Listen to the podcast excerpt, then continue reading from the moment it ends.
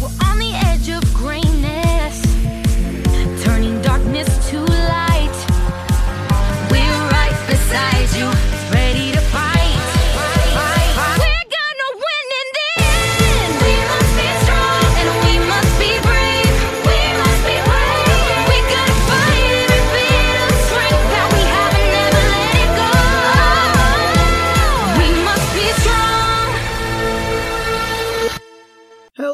and welcome to Us Weirdos Have to Stick Together, the show where a couple of weirdos talk all about She-Ra and the Princesses of Power. My name is Nobody, and I'm joined by the most wanted criminal on Etheria. It's Chloe. How are you today, Chloe?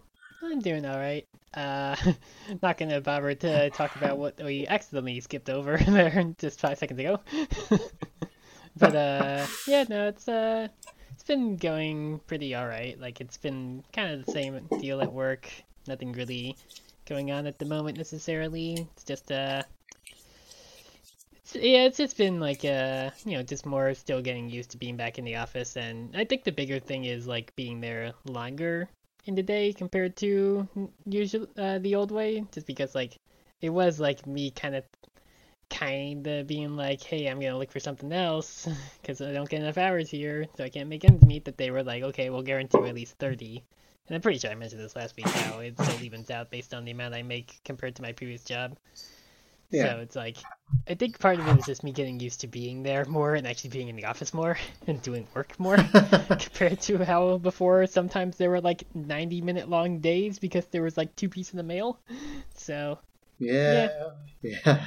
what a disaster. yeah it is a little bit of being like oh yeah i don't actually leave till like four at the earliest now and it's like it's definitely longer but it's not bad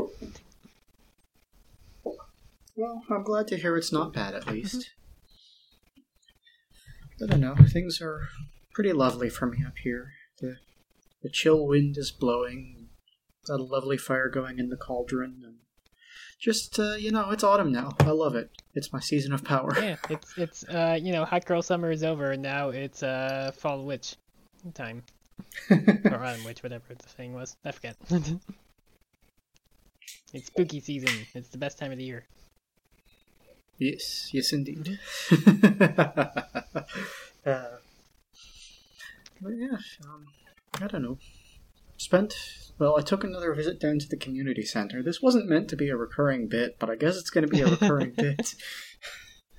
I mean, I mean, uh, our recurring bit besides this so far has been talking about titty. so Well, okay, but that's that's fun though. yeah. Everybody likes to talk about titties. Yeah, I, I went down there today for my weekly uh, volunteering session, and uh, there was no one there because they weren't open today, and they didn't bother to inform me not to come. So, fun. That's uh, yeah, that sucks. yeah, I really, really like this community center, and I think they have a very good mission, but. Jeez, they just don't have any kind Yeah, of it's, it's like it's it's been three weeks now that you've been helping out, and it's like in all those weeks something has come up. Well, it's not that. It's uh, the past two weeks I haven't done anything for them because they've been so disorganized that I haven't been able to either use the systems I needed to or even get into the building. Mm, yeah, there's that too. So, I don't know. The uh, the, the the person who founds the founded the center is currently running for mayor of my town. So I understand that she is distracted, but she's not the only person who works here. You know. Mhm. So that's that's that's pretty much me. I played video games, but that's the only thing that I did that was like a real thing. You know what I mean? Yeah. Video games. I I hear they might be okay sometimes. Sometimes. Uh, un- Yeah. Unlike uh, the discourse about GTA 6, uh, I hear video games usually are pretty cool. God, uh, all the people showing their entire asses not understanding game development of like, dude, why does this look unfinished? It's like, cause it's not finished. It's still in development, you dumbasses. and, and, Mhm, especially yeah. like all the devs being like, yeah, games aren't just like we don't do the graphics before we do anything else, you idiots. Look at what Splatoon and Control used to look like before they actually were finished. or like uh, I, my favorite one was uh the like temporary skin of Horizon Zero Dawn because it was like done I think in like one of the Killzone games because like the character is like fully like a dude with a machine gun or whatever, and it's just like this like blocky like sh- shitty knockoff like like a looking T Rex that they're fighting.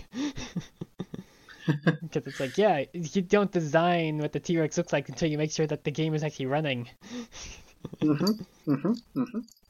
Yeah, Yeah. no, people are dumb. Don't understand that. Uh, I, uh, I did finish up Infamous 2, and that's fine. Um, I can't help but feel like uh, Nix gets treated better at the end than she does when she's introduced, so that's nice, I guess. yeah, at least there's that. Yeah, yeah. See, I'm gonna spoil the twist here, but uh, there's two uh, ladies with powers throughout the game, right? And Nix is the evil one, and Kuo is the good one. But then, right before the last mission, they trade, and Nix becomes the good one, and Kuo is evil. No, so, no. yeah. What a twist with this 2011 video game that I will never play. yeah. So you have to decide whether you want to like stay loyal to your buddy who you've been hanging out with this whole game, or loyal to the right thing. You know what I mean? Yeah. So yeah, be loyal to the right thing who wanted to kill civilians earlier in the game. yes. To be fair, she wants to kill civilians at the end of the game too. It's just that that's better than the alternative. what could be the alternative? Blowing up the Uh, planet? well, at the end of the game, uh, you discover that there's this plague that's going on, and it turns out that that plague is caused by, I'm just going to say, superpower radiation. And uh, you have this machine that'll get rid of all the superpower radiation and kill, cure the plague, but it'll kill everybody with the superpower gene.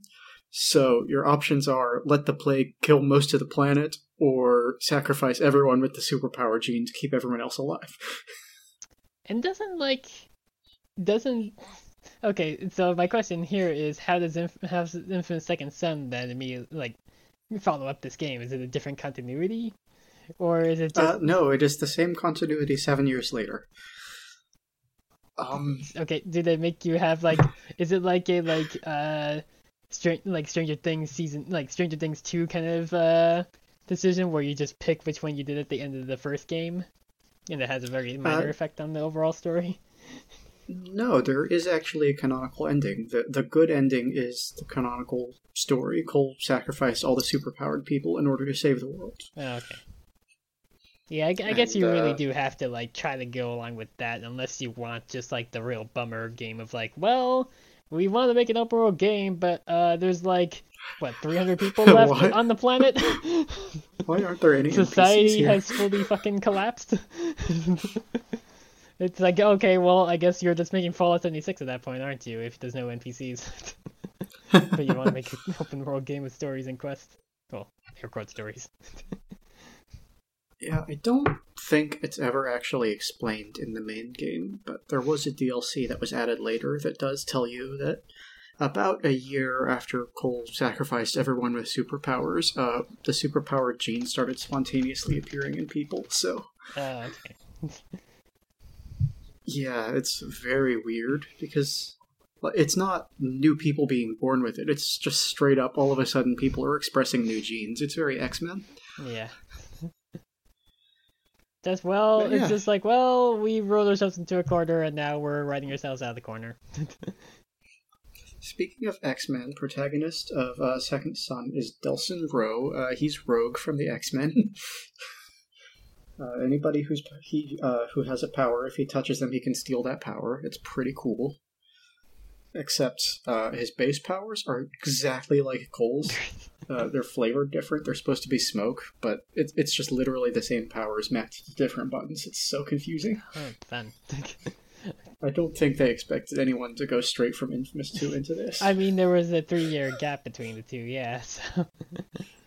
Yeah, because like they took away the aim button that now shoots grenades, so it's like if you try to aim, then uh oh. Wait, what was? Oh, you're right because you said it was like kind of like a shooter, but what was aim before? Uh, it was uh, left bumper. Oh. But this was in peak like 2010s like gray and green like not gray and green gray and brown military shooter days. Why would it not be on like the left trigger? Why would it be on left bumper? Heck if I know. Uh, it's gotta be weird like that, I guess sometimes. Yeah, I guess. But yeah, that button is now the grenade button, and the button that used to fire your bolts is now rocket launchers. So it's just you got a map. It, it's fine. um, I will say, uh, Infamous Second Son, so far uh, a lot less racist than Infamous Two, so that's much better. Yay. Um, it's so. Hmm. I am not very deep into this game, but uh, Delsin is uh, is he's he's First Nations person. He's a member of the Akomish tribe, which is fictional, but there you go. And the main plot of the story is that a powerful government white lady shows up and uh, basically does stuff that's going to kill his whole tribe, and so he has to go hunt her down to get her to undo it. So you know, yeah, as one does. yeah, it's there's a lot of room for it to get bad from here, just based on what I've said already. But so far, they haven't done anything horrible. Yeah. well, hopefully it goes a lot Except- better overall than the previous one. Yeah. Previous two, I guess. My last comment about uh, Infamous Second Son is that these absolute monsters put motion controls in this game, and I hate it. Uh, yeah, I mean, again, it was the uh, early to mid 2010s, so it was the style at the time. Yeah, because it was a PlayStation 4 launch title, right? So they just had Oh, the new right, fancy yeah, controller that yeah. could track that, so they had to show yeah, it off. every every uh, launch game for the PS4 had to use six axis. No, not six. No, yeah, DS4. Right, six axis is PS3. Yeah. yeah, like, but still, they had to do all that stuff, and it's like, oh, great. you, you want more of this? It's like, no, I thought we got past that. I thought the Wii time was dead. And was like, nope, Yeah.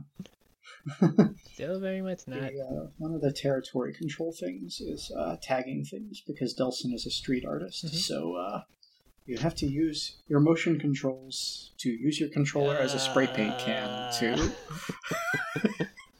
yep. Ugh. Why?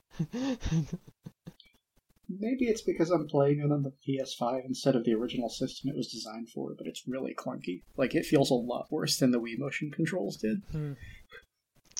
I can imagine. Yeah, so I don't know. That's that's me. Just shooting smoke bolts that are practically identical to lightning except for the visual effect. yeah, it's just a, it's just a, it's a different skin on this power. yeah, pretty much. Yeah. Uh, I, I can tell a funny story of how I uh, accidentally wandered into a uh, Catholic gift shop if you want.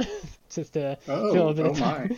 okay, so yesterday, uh, turns out one of my roommates texted me being like, "Hey, my birthday is on uh, Friday. I want want like I have like some friends that are gonna like hang out and stuff at the park on Saturday. If any of you can make it." And I'm like, "Oh crap! I did not actually realize it was your birthday, so soon it didn't come up."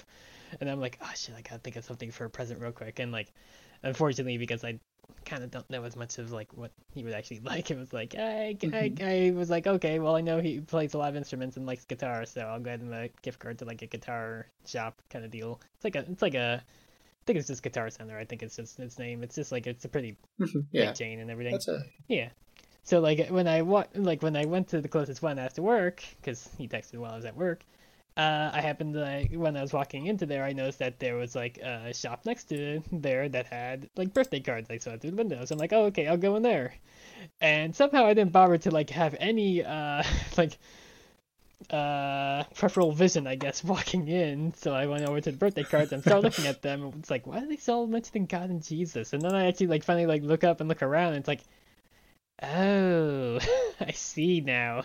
This is a Christian gift shop. and then I really felt really out of place because like uh as uh, as it turns out, at the time, uh, Christianity sometimes isn't actually all that uh, nice to queer people. So I was like immediately like, I feel very awkward. I'm going to just walk out.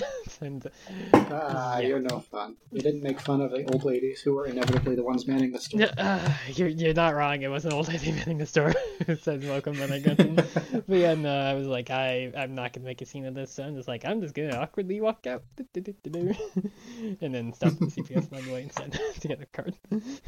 Because I was like, I don't want to just hand the gift card, and I don't have wrapping paper, so I'm not gonna obviously wrap a gift card. So it's like I need to get a card Yeah. to put it in. So yeah, that was fun. that was uh, an Oh, awkward little experience. Yeah, uh, I mean, not, not a whole lot else has really been going on with me. It's like I'm still just playing a shit ton of Splatoon. At some point, I will finally continue Xenoblade 3 and actually finish that game. It's too fucking long. I'm still like, like something 90 hours in with like two and a half chapters left to play that game. That's a lot. And uh, but I did uh, I did start watching that uh Cyberpunk anime, Edge Runner, uh, pirating it because fuck CD Projekt Red and also fuck Netflix. That uh yeah, I watched like the first three episodes. I think it's ten total, and uh, I only just now learned it's actually like a prequel to the game, I guess, because it actually like references stuff that happens in the anime. It's like an update they did for the game. It's like a tie-in and stuff. But uh, on its own, it doesn't really seem like it's like you know you don't need to like know much about like cyberpunk as like a tabletop game or the video game as much to understand it and stuff and it's like it's animated by studio trigger so it's like oh it's like they're at least having fun with it. They're they're doing some wacky stuff with the whole like cybernetics inside people kind of deal so it's it's been uh pretty wacky. It's uh it's very much a like uh shitty dystopia which i knew uh the setting of cyberpunk 2077 was that already so it's like oh yeah you definitely uh, see a lot of uh messed up stuff happening early on immediately. that it's very much not for kids, also. Which I mean, Cyberpunk never ha- really has been, but it's like, oh yeah, no, you definitely don't. I don't. I guess like Netflix just doesn't really have. Like, I mean, Netflix has had stuff with nudity on it already, right? In terms of like their shows. Oh, um, I mean, yeah, Orange is the New Black was their big thing for a long time. Oh, okay. that's I, I never watched that, so I guess I never knew. Literally the very first scene of the very first episode is women in the prison showers topless Ah, I gotcha. which is a fantastic thing to discover uh, when you just leave your uh, projector on the wall and uh, netflix starts to autoplay and then your parents walk past and there's 12 foot high titty 12 foot high titties Uh, on the that, that reminds me of like uh, back when I used to. I don't think I'd ever seen all of Groundhog. Uh, not uh, not Groundhog Day. Uh, fucking what's the golf movie? Fucking Caddyshack. No, Caddyshack. Yeah, where it's like uh, I think we had seen like bits of it on TV where it's obviously edited, but like at some point we got like the DVD and like. Yeah, it turns out uh, there's a lot more boobs and stuff in uh, you realize watching it on TV. it's not as obvious uh, compared to like seeing like uh, whenever they were there Back to the Future and seeing Marty voiced over by somebody entirely different say "Holy jeez" because they can't just let him say "Holy shit" on TV. Definitely did not get Michael J. Fox back to to do that. But uh, yeah, it's like I mean like hey, I mean the beginning part is like a very big like you know per- person going uh insane from cybernetics and killing a bunch of cops, and then it cuts immediately to a person using like VR to like like uh, VR cybernetics to watch a lady fuck them. So it's like, yep, uh, it's that. mhm, I, did not actually expect this entirely, but also it's it's it's cyberpunk, so yeah, I guess I could have expected that that would be in air. Mhm. so yeah, uh, I mean, I'm curious to continue watching it. I I like the main girl character Lucy. She's uh she seems she seems like uh I wouldn't say like just like full on like manic pixie dream girl trope, but like she definitely does come a kind of come a little bit like that at first, but then like you know you actually learn more about her as the story goes on, where it's like oh, okay, she's actually like actually just has personality to her compared to just being that. And also, Yeah, I mean, like I. I've also seen people just saying like Lucy is like the the most gender for any trans person because like yes, like you see her design, it's like mm-hmm, this is this is like, exactly what I would imagine any trans person would try to make themselves look like if like cybernetics were a thing. wow no love for dorio come on no, I you know I do like Dorio too. I like the big buff lady. Uh, Uh, I, I've only seen Rebecca in like the the most recent episode I watched because I only watched the first three, but I I do like how just how weird her design is compared to everybody. Like even compared to the guy that has the very long arms and fingers, it's like she still like kind of just pops out as like this like weird like technology pixie person, I guess. That's how I would describe her. I mean, she straight up has like both like different color. like she has like pink skin or something, right? yeah it's like greenish gray with pink blotches i don't know yeah.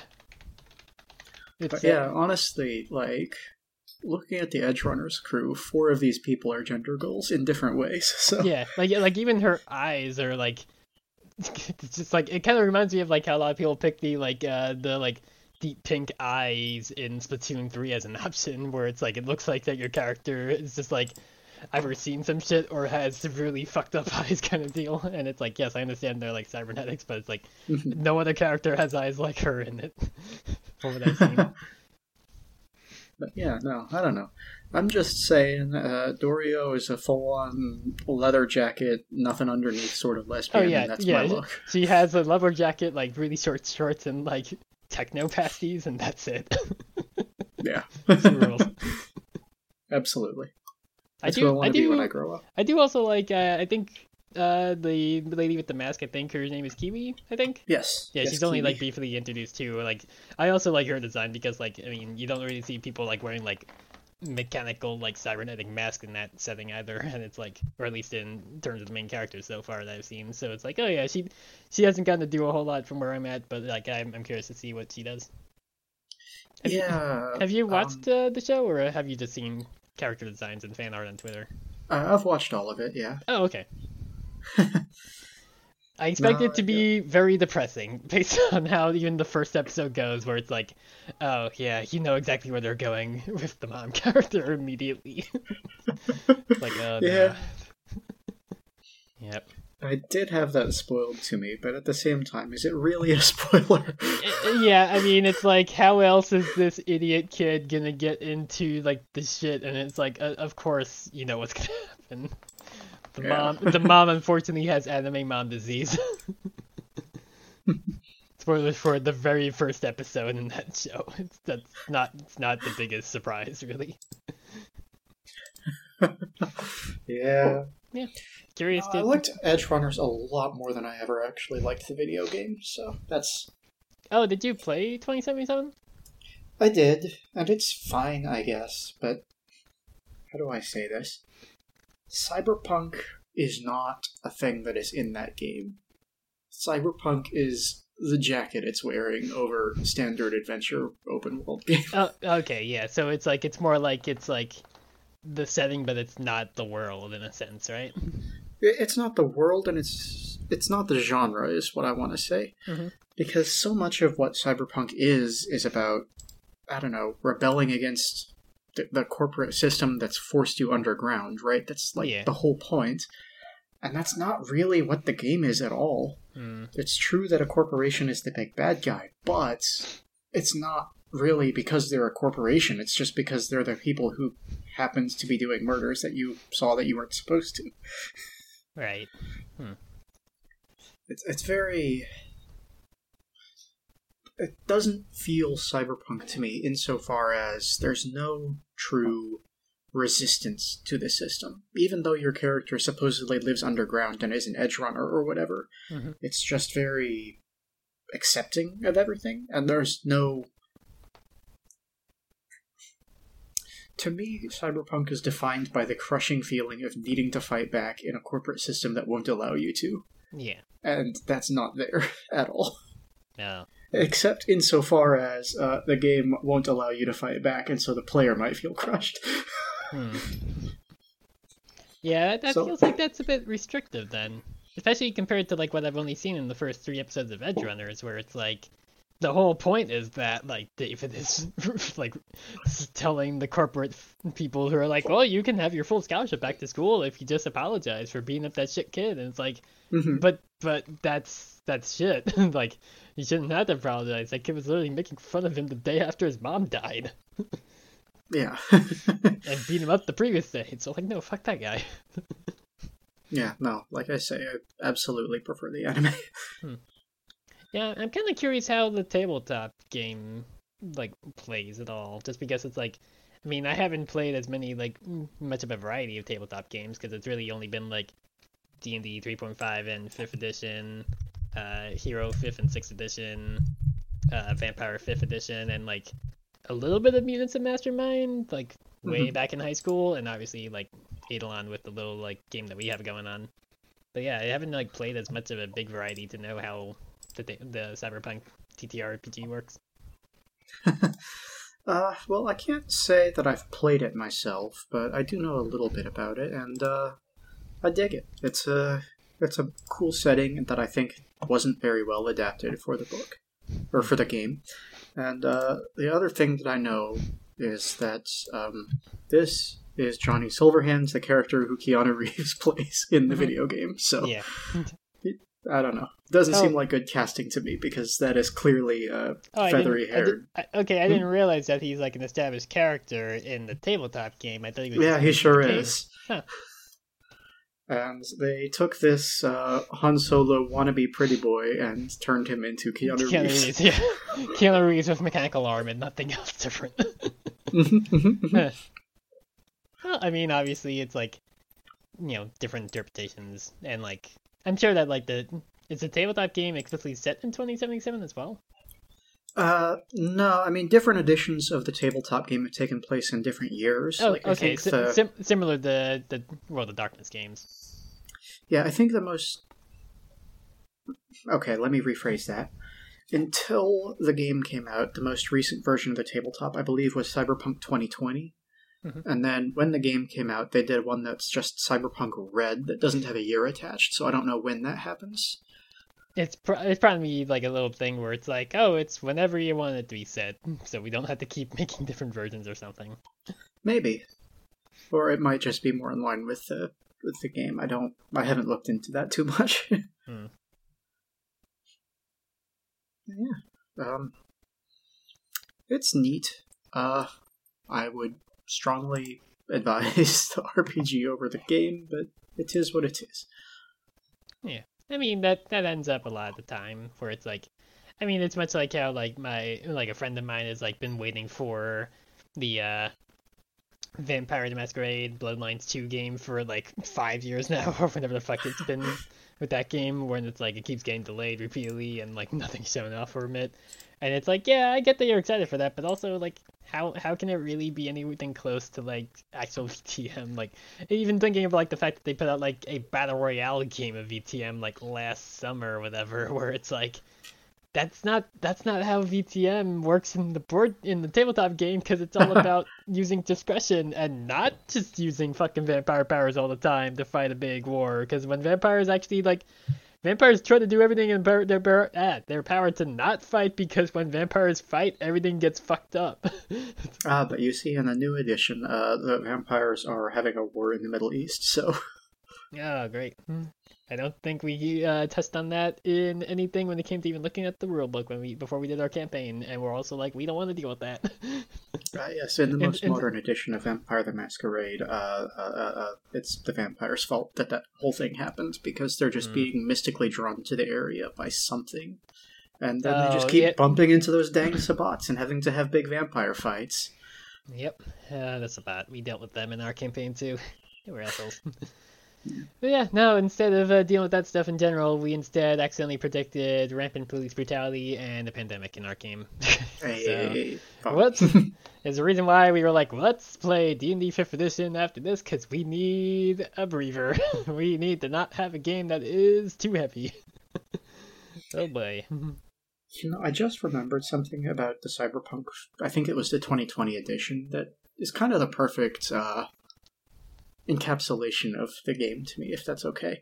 Mhm. Um, in the the book, there's a gang, a hostile faction called the Voodoo Boys, and uh, what it is in the tabletop game is a bunch of white guys who have stolen the, the look and principles of voodoo to try and make themselves scary. They're cultural appropriators, and that's their whole thing. Great. Awesome. Right. Yeah, they're like that. That's kind of the, the idea, right? Is they're that's what people do, right? That's what corporations do, and so on some level, the gangs are doing that too.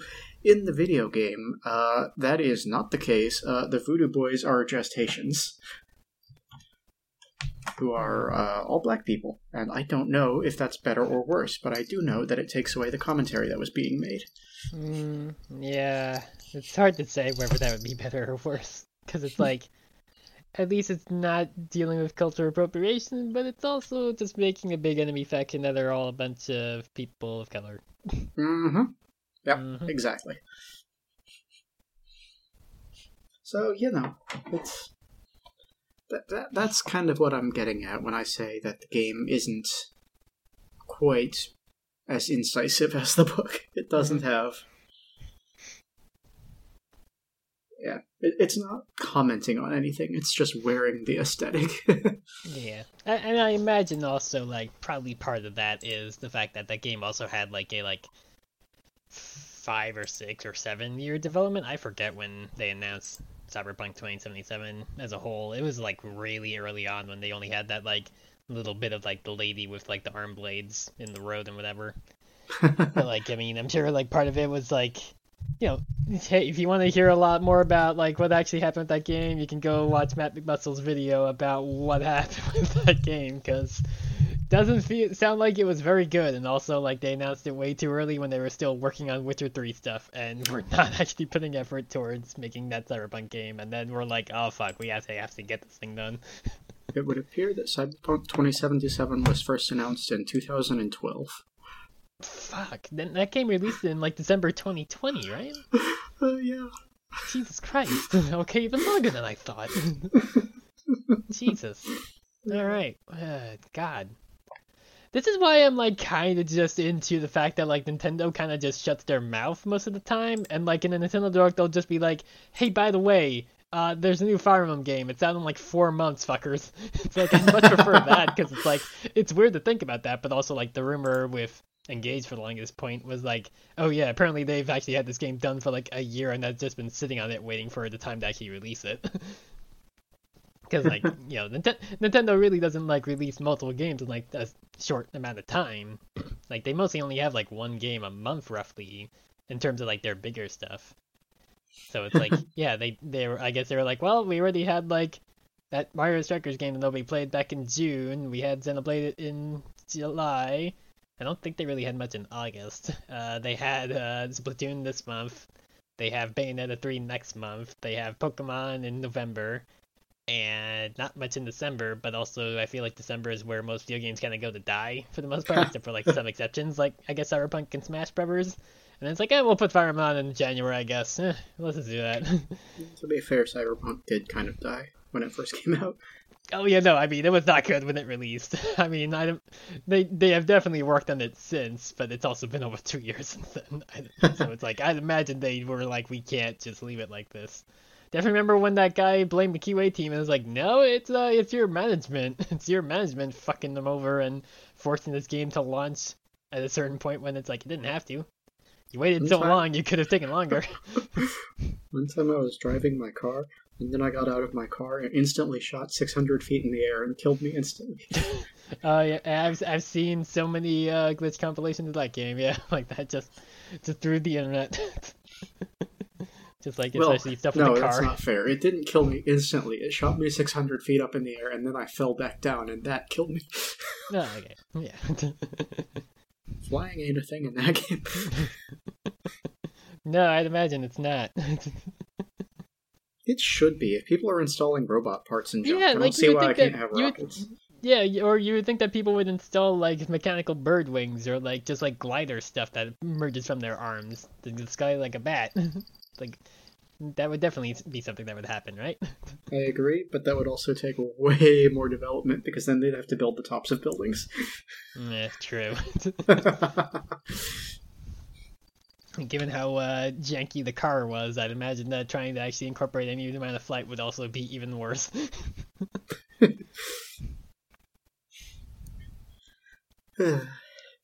but yeah, good anime.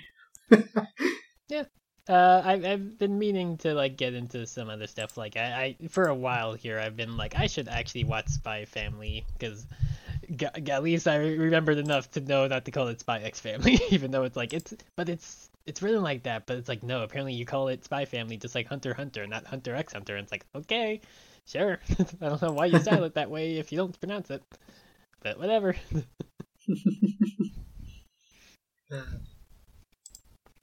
Yeah, uh, I haven't watched it, but I very much enjoyed the comic, so I probably should get around to that.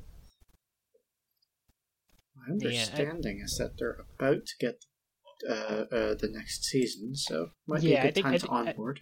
Yeah, I think a trailer for season two just released like a week or two ago. Yeah. All right. Um, Anime. anime. That's not usually what we talk about, but it could be in the No. future. Who knows? Yeah. I, I mean, we we have fielded one anime idea, but I don't know how. Like, I know it's like implied queer at times, but I don't know if it's like actually can like queer queer at any point, like canonical queer. Mhm.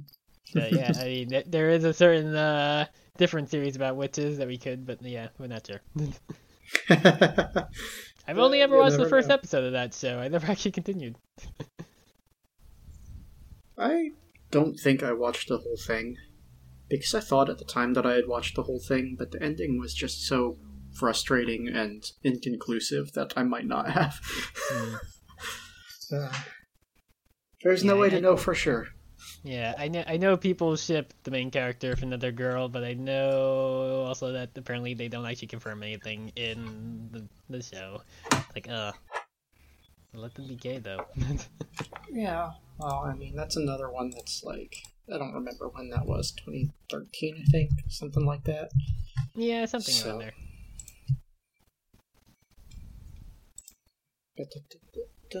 Yeah, 2013. So you weren't allowed to be on to be gay on TV back then.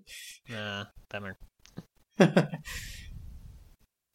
It wasn't. It wasn't too much longer because uh, I think it was like the year after, in like 2014, is when Korrasami got to be a thing, even though it was just a handhold and had to be confirmed in comics.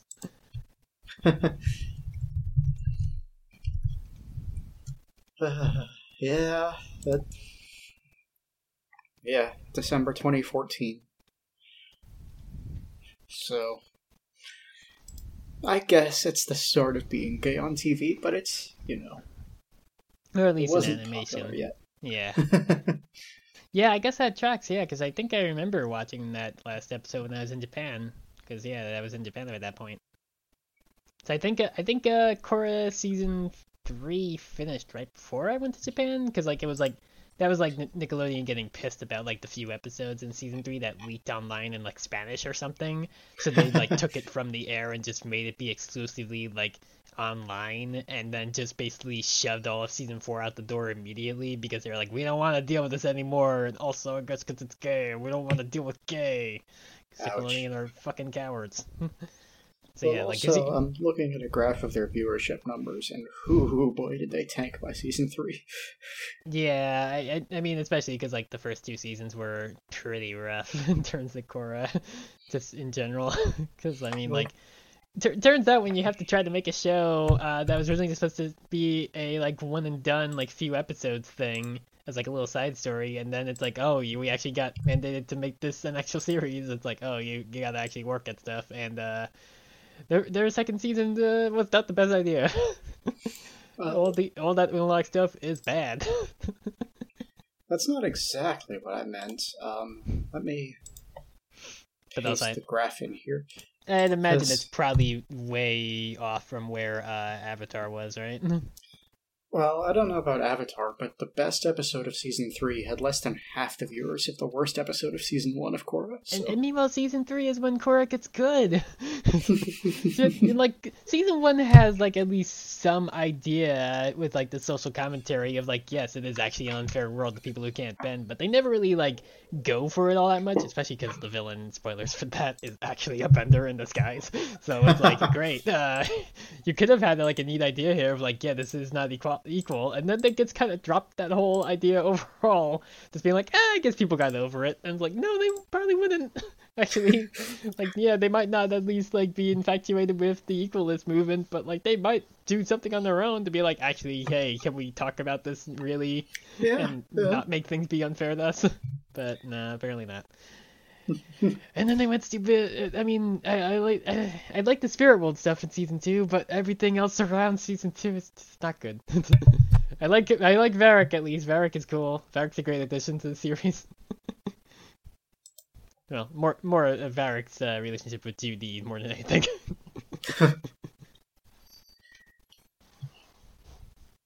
All right. Um, well, I don't think I have anything else to talk about in uh, the world of cartoons that we didn't watch, but would you like to get started on our She-Ra episodes for today? we probably should, yeah. We didn't go nearly as long with the preamble, but we probably should because it's been 40 minutes. Yeah, hey, 40 minutes is still more than we used to do. Remember when we started doing our uh, episode talk at 20? yeah, it was definitely shorter. Yeah. Okay, so my episode today is season 4, episode 3, Flutterina. We open with uh, Catra having a nightmare. Uh, she's having flashbacks about betraying Entrapta to open the portal, but everyone is around her and judging her. You know how it is. And she wakes up panicked, but uh, Emily is right there to check on her because Emily is a good friend who heard her crying out in her sleep. Uh, N- Catra now- is. N- I just have to bring up real quick. I thought that Scorpia was hiding Emily from like everyone. So I guess I'm like, why would Emily like me to come out of hiding to go hang like comfort Catra when she knows that Catra was the one that threw her creator on Death Island? Well, uh, good question. uh, we know Catra knows that Emily's around because she spotted her at the end of the other episode. So maybe Emily figures that since she's been seen, it's okay. Wait, I don't remember Catra actually seeing Emily the last episode. I thought you just looked at other like stuff in Entrapta's room and told Scorpia to get rid of it, and then Emily came out of hiding. I could have sworn that. Well, I don't know. Either way. uh, for reasons we are unclear, Emily reveals herself to Catra despite. Despite And, uh, being Catra at this point in the series, like yes. at her peak Catra for better and worse. Yeah, yeah. This is. She hasn't hit the breaking point yet, but she's coming darn close. um.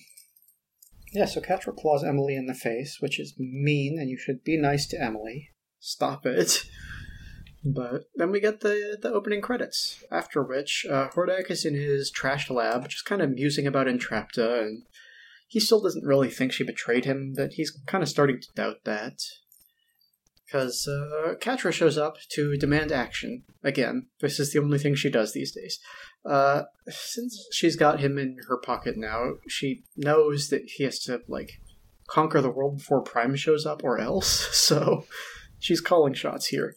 But when he gets mad that she's being all superior, it is revealed that this is actually uh, double trouble. Uh, they them pronouns included. This is right off the bat this time, so that answers Yay. that discussion from last episode. Yeah, because I don't think they really used any pronouns to refer to Double Trouble last episode at all. They did not. Uh, no one referred to double trouble as anything but their name. Yeah. To be fair, I mean, they spoke to literally two characters last episode, and I guess technically to Dora as well, even though Dora didn't realize it. Yeah. I'm gonna yeah, feel so- I'm gonna feel bad for at the end of this episode and then the next one when technically I need to use different pronouns for them. and the technicality of using a disguise. We'll we'll get there, I guess. Maybe I could just Yeah. refer to the, that character with they them all the time too. Yeah, I mean, maybe, yeah. Um, so Hordak is actually kind of impressed by the fact that there's a shapeshifter. I don't think he knew that this was a thing, but uh, he sort of threatens them anyway, insisting that Catra should never try to lie to him again. Which uh, that that that's not going to happen, my man. Uh, like this is Catra we're talking about. Eat hot chip and lie is all she knows how to do. Uh, but yes, anyway, uh, he's he's working on some bots from the town of Elberon, which is uh, an intellectual property which is distinct from Eberron. Uh, the rebels managed to recapture this city, but kind of sounds like without Princess help here, but we'll find out later that that's not true. Because uh, rebel tech is apparently way better than it used to be. Uh, they are learning super fast, and since uh, the Horde doesn't have Entrapta anymore to keep them ahead of the curve, uh, you know, it's causing problems. The big reveal that we get here, though, is that Hordak thinks Entrapta is with the Alliance. He doesn't know that she's on Beast Island, so he just thinks that she betrayed him and went back there. So, like, huh. yeah. But yeah. Either way, uh, he plans to take Elberon back, but Catra just kind of mocks this because uh, her vision of war is distinctly different. she sees territory as a resource, not an objective, and so there's no point in trying to take this city out in the middle of nowhere back. And we cut to Bow and Adora reporting to Glimmer about one of their adventures. Uh, they talk a lot about the bots they destroyed, and most notably, they mention that Bow has now invented an EMP, which is great. But uh, she, yeah, weird. acts- He doesn't use the EMP in the next episode when they're dealing with a lot of robots. Uh, I might Yeah. have watched this episode like four days before I watched the other one. I totally forgot that he said he had developed the EMP. yeah, yeah, he sure does.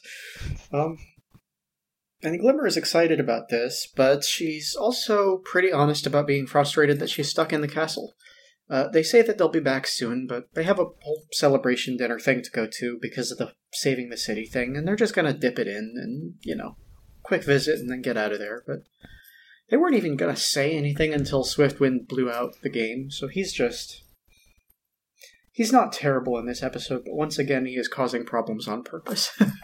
yep. And then we get a big old party montage uh, food, people dancing, etc. Uh, the best friend squad sort of reacts with the shock of how lavish this party is, but it kind of seems like a pretty generic fancy party, you know what I mean? Mhm. And, uh, yeah. Uh, there's also a very tall, buff fairy lady that Adora cannot stop checking out. Uh, it's it's kind of amazing, but between this and Huntara, it's very clear that she has a type. I'm gonna upload some screenshots in the chat. I'm so sorry to the listeners, but I have to. Yeah, no, I, I, Adora definitely has gay eyes for both, like both of these moth people that hang- that talk to her. Which I mean, hey, they are, uh, and yeah, I mean, she is buff, and like as you can see in the second one, Adora's definitely looking right at the muscles. hmm Yep, yep, yep. definitely not a big deal at all, Adora, not at all. Nope. Yeah. Uh, it's. Hmm. I'm not gonna say nothing, but I am gonna say uh, Adora's. Well, no, there's no point. We've already talked about it on this show. Uh, Adora and Catra kiss at the end. We've discussed that. Uh, it's weird. Catra's not tall or muscly, but there you go. Yeah. Whatever, I guess. I guess you can overlook everything that you're physically attracted to, and also that your girlfriend has tried to murder you multiple times, as long yeah, as you get multiple times over the course of months. Yes, I but the kisses. I am though. I am still so curious how we get from here to there. Given everything that's been going on in this show so far, it's like how how actually. Uh, magic. Um, not really. No. Uh, okay. Yes.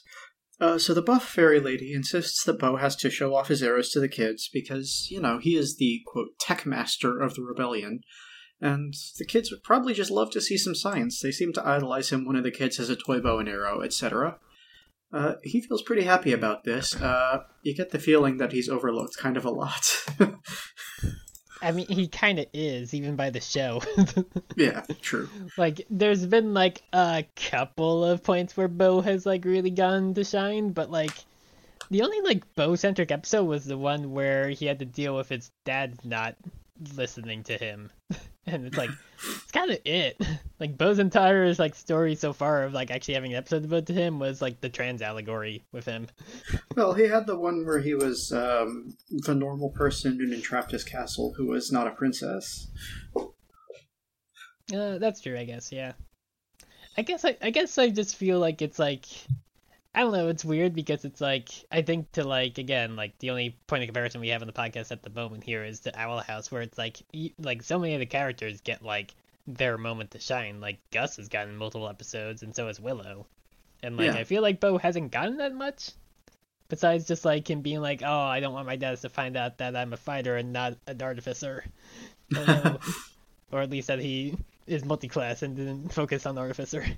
No, it's worse. They didn't want him to be an artificer. They wanted him to be a scholar. Take them Uh. NPC classes. or to take the uh what's called the uh the background scholar But um, yes. So uh, another small fairy person shows up, just heaping praise on Adora and giving her all the credit for winning the Battle of Bright Moon. And Adora does demur a little bit, but this this fairy person just keeps praising her and eventually introduces herself as Flutterina, and she's just thrilled to be meeting the real She-Ra. She wants to grow up and join the rebellion someday because She-Ra's a, a big hero. It's cool.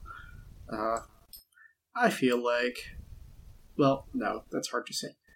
I would suggest that if the rebellion is going on long enough for Flutterina to grow up and join the rebellion, uh, it's not a successful rebellion. but also, I guess it has been going on for like 30 years. I, I mean, it's like, you, yeah, you say that, I mean, well, it's like, well, remember where we were at in Star Wars, where it's like the rebellion starts when, like, Luke and Leia are newborns, and technically is still going on when they are like 60 or 70 or so and die. well, I mean, not really. The they rebranded doesn't- it as the re- as the Resistance, but it's the same. Well, the rebellion doesn't really foment into a thing until about the time Luke and Leia are, I want to say about 10 to 12. I guess. Even as I- of I- Obi Wan Kenobi, they don't have a f- real rebellion. Yeah, there are some I- I people who resist, but not as an organized group, you know? yeah, like it's like Bail Organa is like doing some stuff behind the scenes, but not openly, I guess. kind of. Exactly, yeah. And he's Yeah. totally disconnected from, like, the Jedi Underground Well, Railroad. okay, so even even if we put it closer to like when New Hope starts up, that's still like thirty something years that they're dealing with uh, fighting the fascists. Because like there's like the whole thing when they're like nineteen year olds, and then they're still at it like when they're like in their like sixties. Well, again, that's the trouble. There is that the movies are not uh, helpful for exploring the universe. Um, true. yeah, so the, the, the Empire crumbles. I want to say about five years after the the, the battle over Endor. So at that point, well, yeah, rebel- because they're fully gone in, or at least there's like there's like some Imperial remnant guys hanging around by the time that like Mando takes place. right, yes, exactly. But they're not like the Empire Empire. They're just like, oh, we're just like a co- various collections of dudes. With like, there's like some people trying to gather us back up, and I guess over time they succeed to make the First Order. But yeah, Right. or the First Order are just neo Nazis that are separate. Uh, the Imperial Remnant becomes the First Order when they're called there by uh, a mysterious dark side user from beyond the edges of space who turns out to be, um, what's his name? Andy Serkis. uh, I don't remember because he didn't. Snoke, that's the guy. Um, but yeah, so when right. the Empire it- crumbles, I forgot. uh, I forgot that that was Andy Serkis. I was some reason I was about to say Gollum because he did the mocap for Gollum. was he also the voice of Gollum in the Lord of the Rings movies? uh, he did the body. Okay, I, I was like forgetting if he also did the voice. But, yeah, so when the Empire crumbles, uh, the rebellion officially disbands and becomes the new like government, uh, the the new republic. The resistance is a thing that Leia starts on her own because uh, the new government refuses to pay attention to the fact that there's Nazis here still. Yeah. So Oh Uh, right, yeah, because that's because that's in uh that's in the that aftermath book, right? yeah, so that happens. I want to say like 10, 15 years after the new republic starts. It, This Yeah. Leia quits her position and says, "No, I want to go fight Nazis, not sit in an office." Hey, good for her. Yeah, you should always want good way to go spend and your fight Na- retirement. yeah, you should always want to go and punch Nazis in the face or shoot them with laser guns compared to sitting in their office. Yes. but my point is is that uh, they're not consistent rebellions. You know what I mean? They're Yeah. a, a series of rebellions against more or less the same guys. That's fair. Uh, okay. Um, I don't remember how we got onto this, but this has been talking about Star Wars. It- Uh. it's because uh, you brought up that Flutterina has wanted to join the rebellion all her life. That's right. Yes. Okay. Um, so since this party is so big and so devoted to them, uh, they do decide to stay for a little while, despite having told Glimmer they were only going to be there for a moment. And we get a montage of them around the party with Flutterina just following Adora everywhere she goes, and Bow hitting on girls for some reason, and uh, about a minute and a half of this. It's a long party montage. Mhm. But after that, Adora says that she's just really excited that they have stories about her, because this isn't Mara or the She-Ra legacy, it's about her. And that's a thing she's excited for, because, you know, she doesn't have a whole lot to there's so much for her to live up for up to, and nothing for her to be herself. You know. Mhm. And then, of course, uh, more horde bots show up. um, Adora insists that she and Swiftwind can handle it, and that Bow and the town should keep partying because there's only one bot coming. Except uh, this is a new robot. I don't know who designed this or how, but uh, it's a brand new thing. Uh, they kill it immediately, but because of uh, Entrapta's self repair protocol, it's able to fix itself, except also it doubles. Every time you cut them, they double. It's like a Hydra.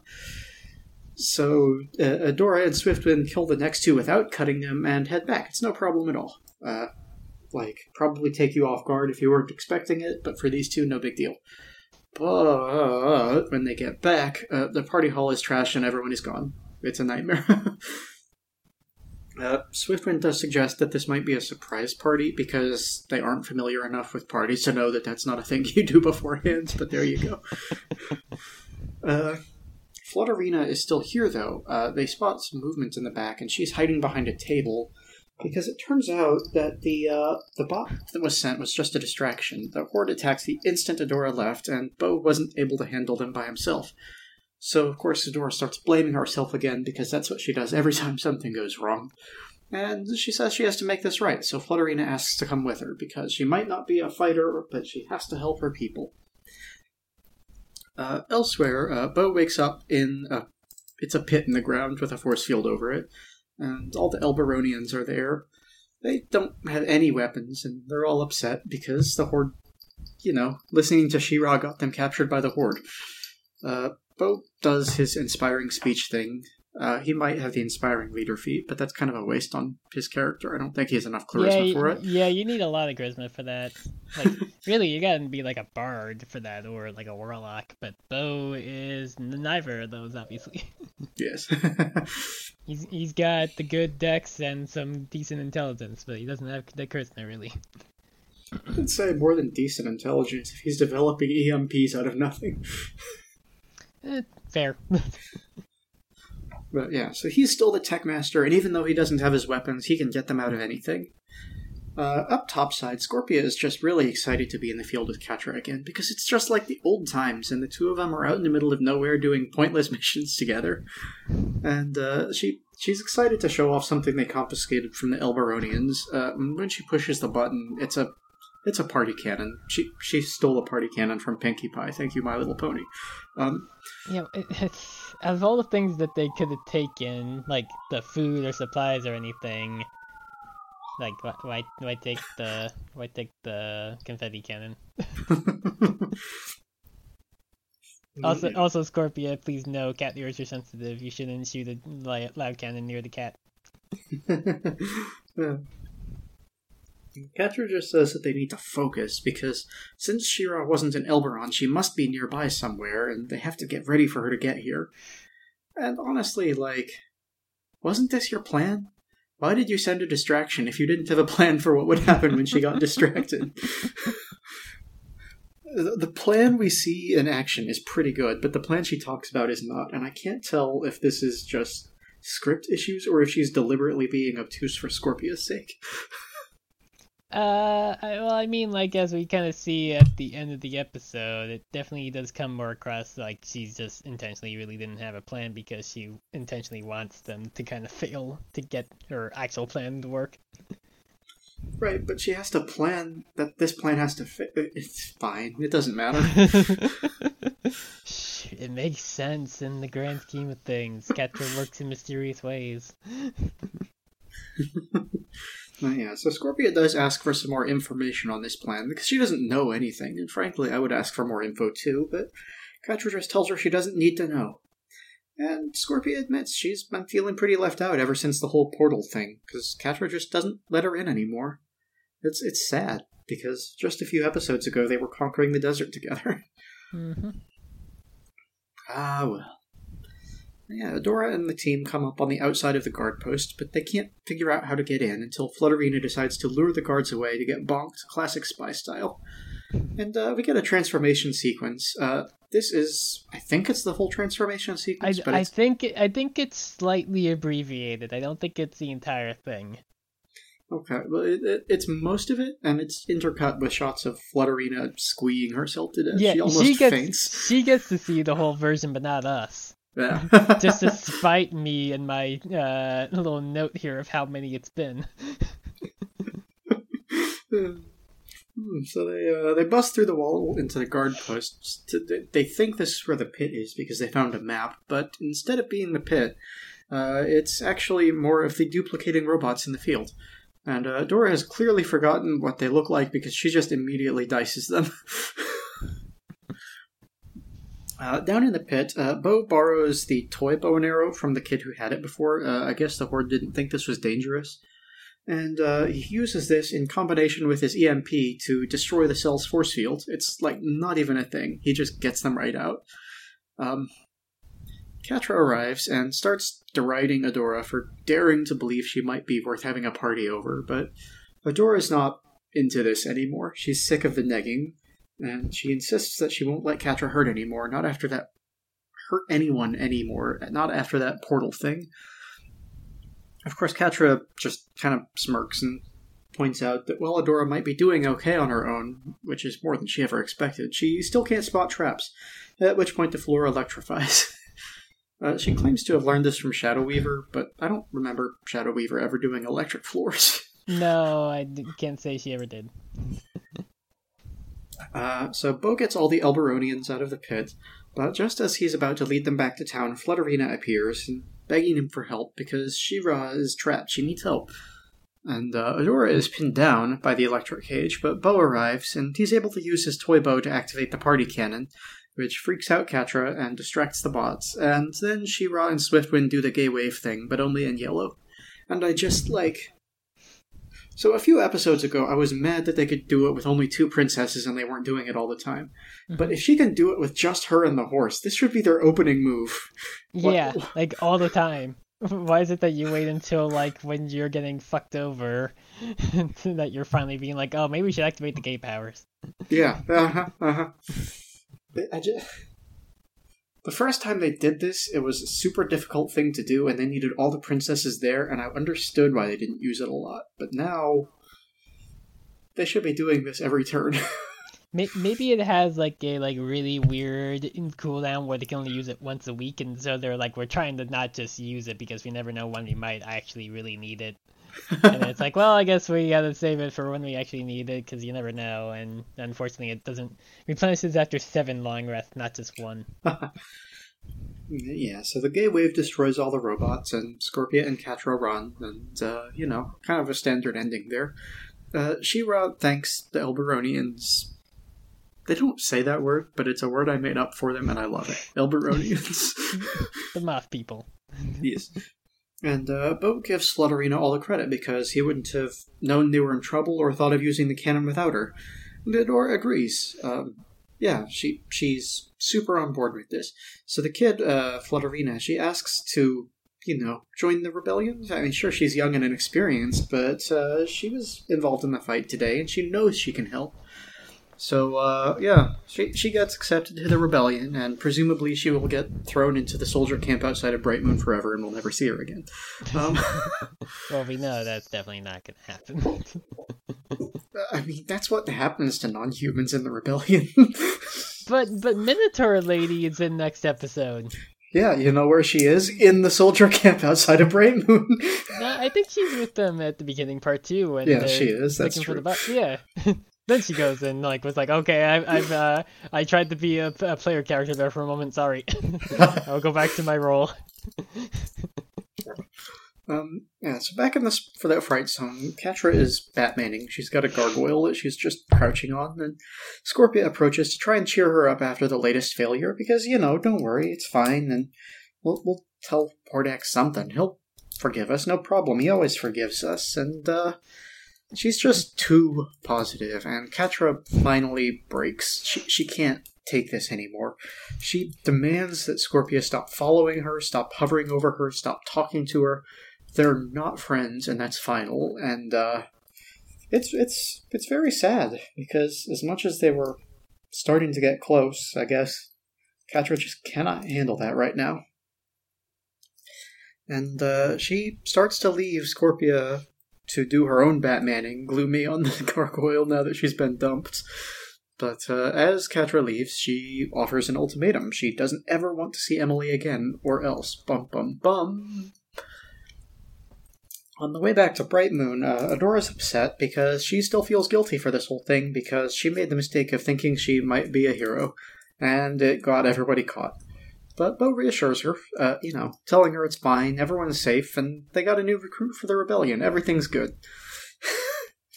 but uh, in Hordak's lab, uh, he asks Catra if her plan worked, and she says yes, right before cutting back to Adora and Bow arriving at Bright Moon. And they sort of show it off to Flutterina as she gets there for the first time, and just for a single blink, her eyes turn all yellow and snaky, and she blinks horizontally before returning to normal and heading inside. Bum bum bum. The end. Mm. Yep. So this is something that probably applies more to next episode because I know that Double Trouble actually will clarify a little bit in that episode. But like, is there a real Flutterina? Because up until this, up until what Double Trouble says next episode, I thought that they could only become people that actually exist and not just create a persona for themselves, basically, to turn into. Because like we've only ever seen them actually turn into somebody else.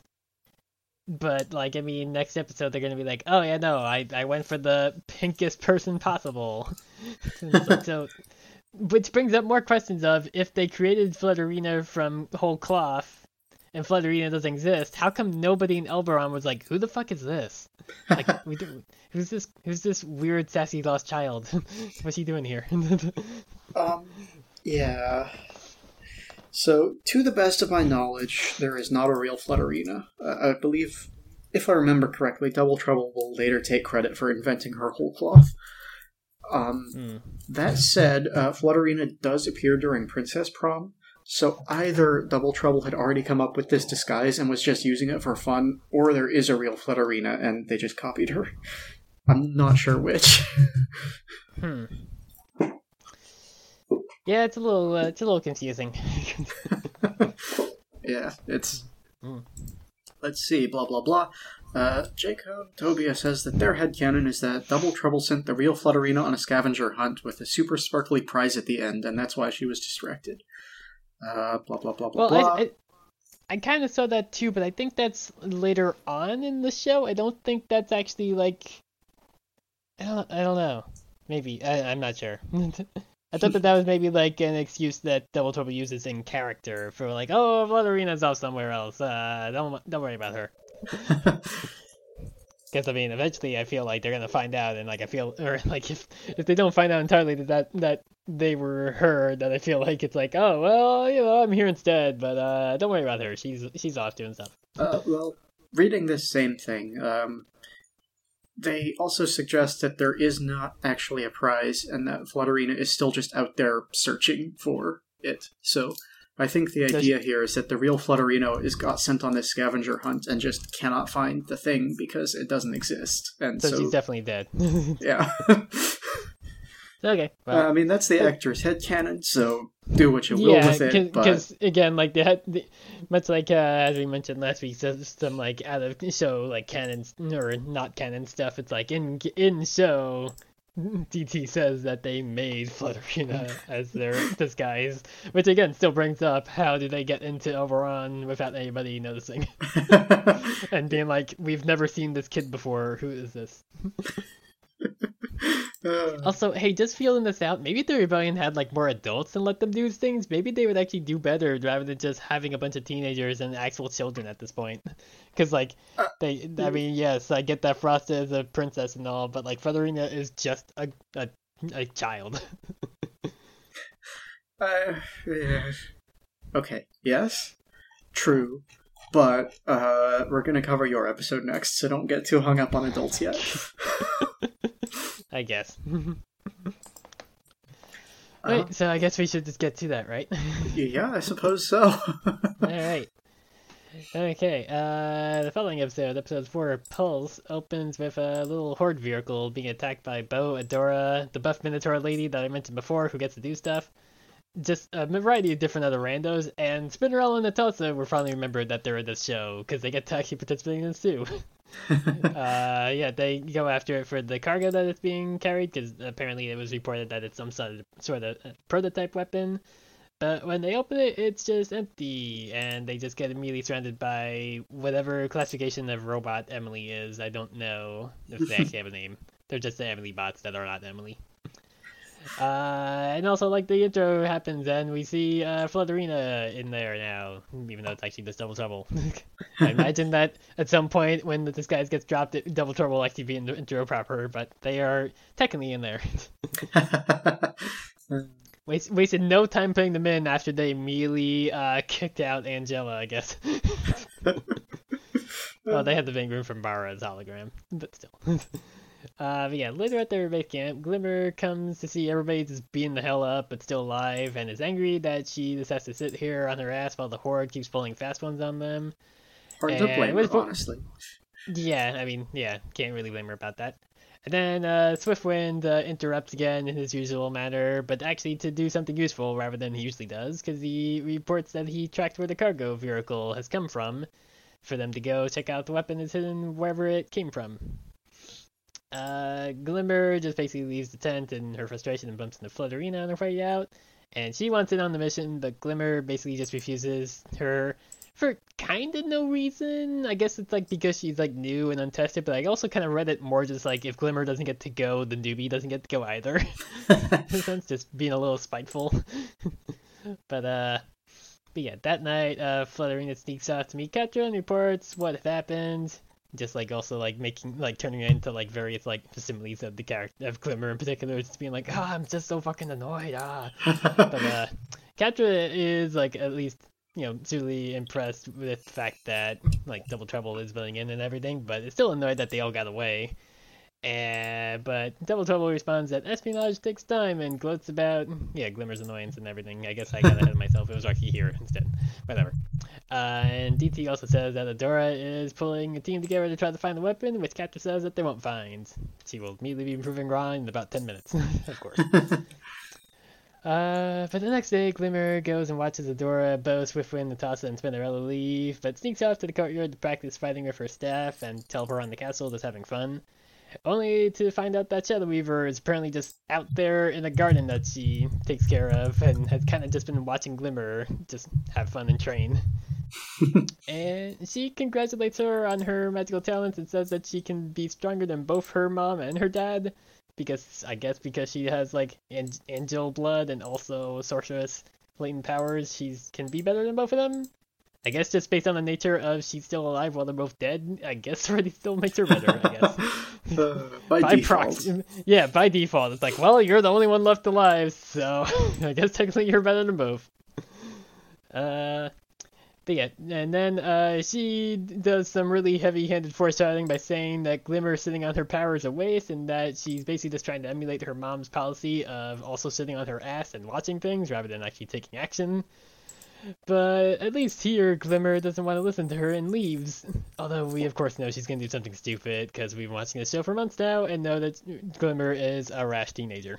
can't sit still. We will also be proven right in about five minutes from now. Uh, Dora's group goes and finds more Emily bots out in the woods, which Netossa deals with because we need to establish that Netossa and Spinnerella can actually do stuff since they haven't been around doing much since the finale of season one. this is true. but then a different robot that looks like a like weird driller robot shows up and basically just drills into the ground a little bit before letting out a big energy explosion that basically just nukes the forest around them and almost fully kills Bow because he had wandered over to check out what it was doing when it was just sitting there. Yeah. So oh, rip rip Bow for like the what uh, 16th time in this show if we include all the tabletop versions of Bow that died. yeah, I mean, all the tabletop. a lot of those were metaphorical, but yes, there were a lot. Yeah. I think There this is the a- first time Bow Prime has died, but I don't recall for sure. All the ones are just clones of Bow. He, he got the whole of Hordax technology and he just made other versions of himself for the hey, tabletop no, game. that's Kyle's thing. Not everybody can close. Oh, ah, true. Uh, but yeah, uh, they rush him back to Bright Moon where Dora heals him. Why she didn't do that on the field, I don't know. But whatever, he's he's uh, still alive. But he basically just can't move at all, even with help, because he's just like, I'm just gonna lay here a bit. I've I'm at least alive, but I need a couple of days. And uh, Glimmer's head guard lady, who I found this out in the trivia. I'll bring it up now because it's just interesting. Uh, apparently, ND revealed that this recurring general is named Juliet in a June 2020 tweet, but I could not find any cre- voice credit for Juliet. so yeah, per- this person has been in like in the background in a bunch of episodes, and it's like I finally saw in the trivia for this episode that apparently she has a name. So yeah, uh, yeah. But yeah, uh, Juliet feels the idea that the Horde could somehow be capable of tracking She-Ra, and as I said like two minutes ago, Glimmer blames herself for sending her friends out to fight while she stays at home. Which of course clues in all of us that she's gonna do something stupid and rash, of course. and so Adora decides to go and kill the bot, basically just heading out again, while uh, Julie, General Juliet uh, shows off that she has uh, Double Trouble's eyes, so it's also them impersonating her. Because they're just apparently going around copying everybody at this point, just being the biggest chaos gremlin they could possibly be. Uh, but yeah, Catra received a call from Devil Toll pretending to be Bow and Glimmer to report their success, just like acting up of like, oh, I'm Bow, I'm almost dead, blur, kind of stuff. Just pretty, pretty funny. just seeing them make fun of them. No, like, all right. I will accept that this is a kids' show and things are going to happen the way they have to, but also, Mhm. Double Trouble is sitting in a tent and just wailing at the top of their lungs using Bow's Yes. voice. Does With no the flap to the tent not sealed, it's partially open a little. Uh huh. Yeah. Like, Yeah. not only could anybody walk by and see what's happening, it's yeah, a like, tent. like I feel like if this show had like another like thirty seconds of runtime, there would definitely be a bit where like a random person walks past, sees like Bow or Glimmer in there acting up, and then come around to be like, uh, like the Queen Glimmer, what's going on? And then be like, oh, you know, I'm just hanging out here, just you know, I had to walk, take a walk or something. Don't mind me, and send them off and be like, oh, okay, maybe I shouldn't be out here in a tent. yeah, but uh, yeah. especially because, like, what they're about to say, if anyone overhears that, it's game over. You know what I mean? hmm Yeah, I mean, especially because like most of it, it's just Double Trouble as themselves sitting on the floor. When it's like, you can kind of already know that there's not a lizard person in the rebellion. That's true. Oh man, who put this lizard person here? We don't let those in the rebellion. yeah, we only let a few uh n- like non-human human people. but, yeah. But yes, uh, to get back to it, uh, Catra is just so bummed out to hear that the pulse bot didn't kill Bow or anybody really. And Catra's plan is that they'll be gone before Adora even shows up, but then starts to consider changing her plan to mess with her because, of course, Catra can't help but try and get a one up on Adora when she has a zero for like 30 track record at this point of always losing.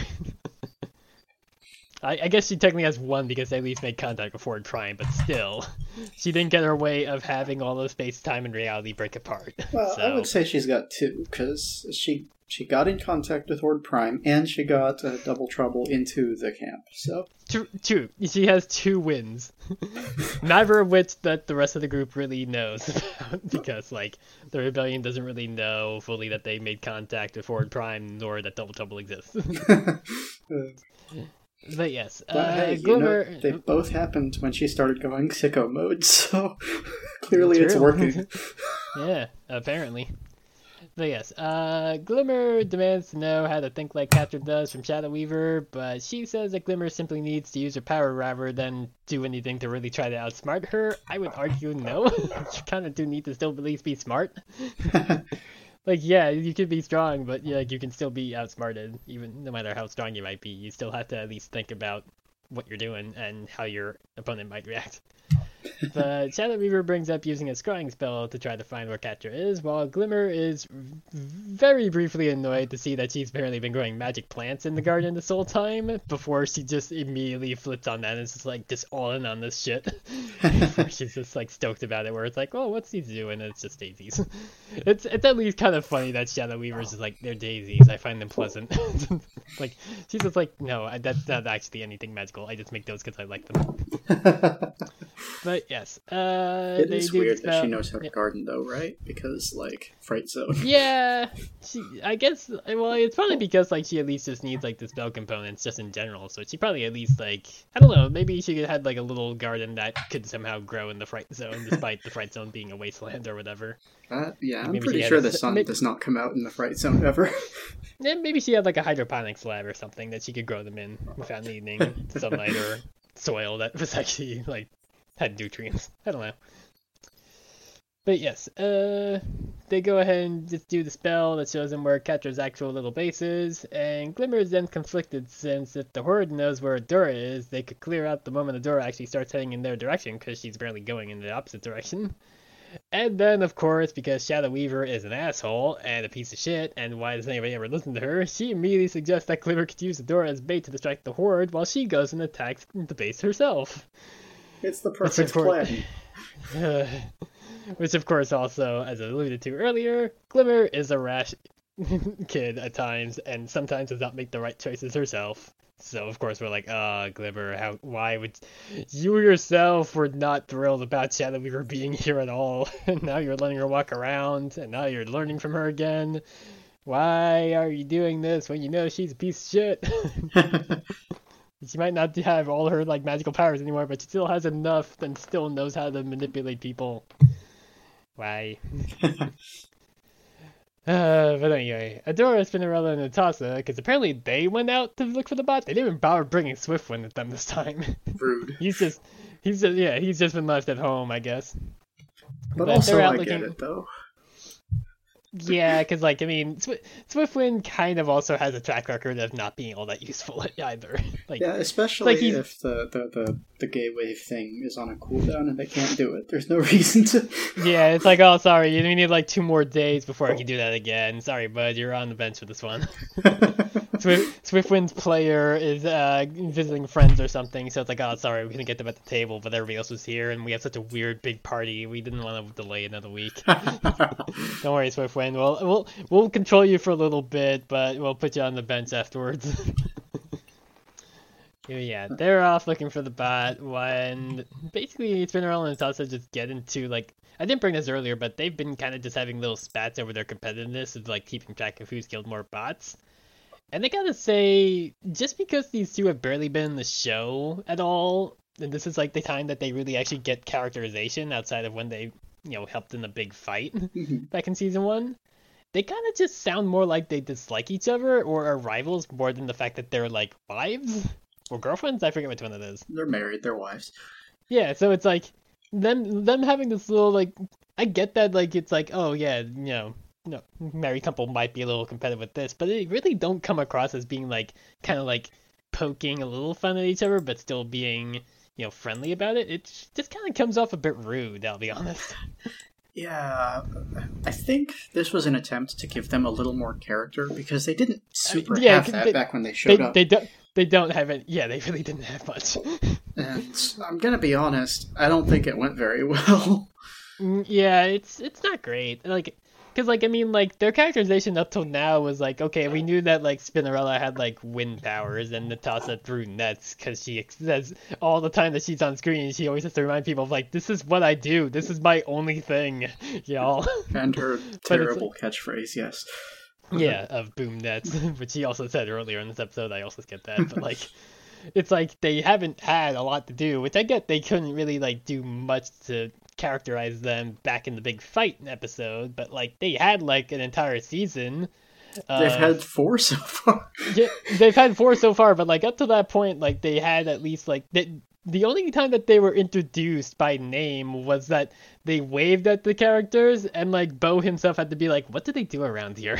and it's like, yeah, I kind of agree. What do they do around here besides the time that they actually get characterization is them just kind of feeling like they don't really fit in with each other. Yeah. like Up till this point, know. their entire characterization has been they like to sit silently in a big room. yeah, and maybe occasionally fight some horde guys. so Um, I don't know. we will get more of Spinnerella and Netossa as the series goes on, and if I recall correctly, their relationship becomes considerably more healthy over time. But this is like a first shot across the bows of trying to make them into people, and it does not go well at all. Okay, okay, yeah. I guess this is kind of similar to like, you know, we look back on like how shitty Ed and Em were the first time they were introduced exactly, Owl House. yes. And then they went completely opposite direction when they were brought back like four or five episodes later, being like, "Yeah, let's just go away from that. Let's not make them be the shitty older siblings. They'll still poke fun at Amity at times just because they're older siblings, but that's what older siblings do. But they'll be way nicer." On some Yeah, I level, get- I, kind of wonder, like, if it was Spinnerella is voiced by ND. Is that right? I, I don't remember which one that I, is. I remember one of them was yeah. Uh, let me bring up my notes because I'm pretty sure I had their credits in the season one finale because that was when they first actually said anything.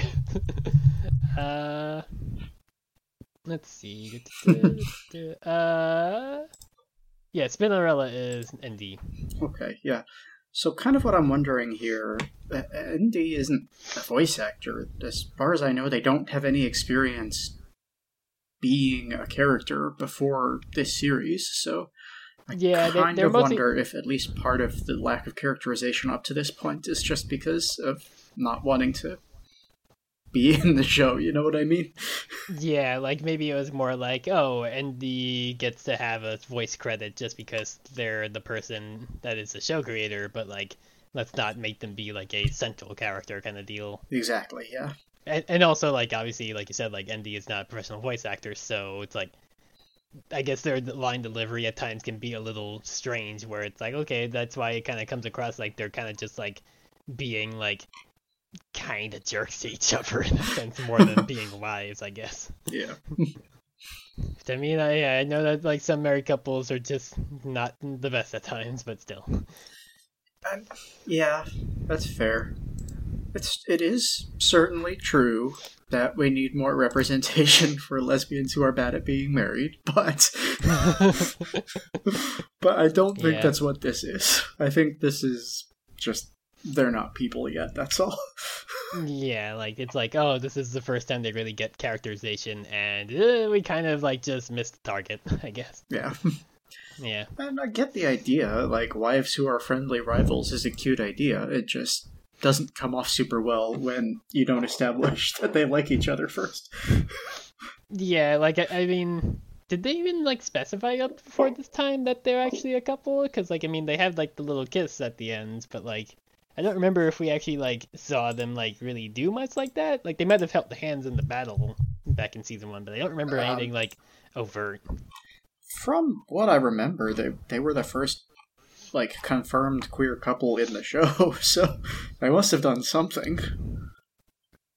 Well, I mean, have there really been any other queer couples in the show up till then, even at this point? Uh, Bow's Like, dads. se- Oh right, yeah, yeah, true. Okay, so maybe it was like more like it was like out of the show, like ND said, yeah, they're they're they're gay. That's possible. yeah. Much like how it was like, you know, like Dana having to be like, yes, Luz is bi and Amity is a lesbian before like they showed like even though like we see scene like s- sites of like yes, Am- like Luz has the hots for both ladies and dudes because like she blesses that like the like Cloud Strife looking motherfucker and also both at Ed and Em and obviously at this point is dating Amity so it's like and like we never saw Amity have any interest in any character besides Luz but at the same time like I feel like that's also like getting into like some more like out of context, like out of the show territory, because like Dana has said that like Luz is probably like her first actual crush. but yeah, Um, okay, so apparently the way we are meant to know that Spinnerella and Netossa are together in the first couple of seasons, at least, is that they're always seen together. Um, they do like hug and lean on each other, especially when they're at the war table. They're like shoulder to shoulder constantly, and they refer to each other as "darling," and that's all we get. And then okay, yeah.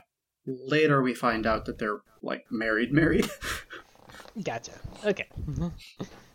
Th- there is that, but like at the same time, you could also argue like, well, they're in every scene together because they're not characters up till this episode, really, Yeah. and they're just. I mean, again, because like even characters in fiction, in like in the universe, don't know what they do. it's like, oh, they're just always hanging out together, I guess. We're not sure what they do. They're just here. Did they have kingdoms? Have I asked that before? Uh, they I, have runestones? As I recall, the answer was that no, they don't have runestones. Uh, as far as we know, they don't have kingdoms either. We never get any kind of confirmation on that.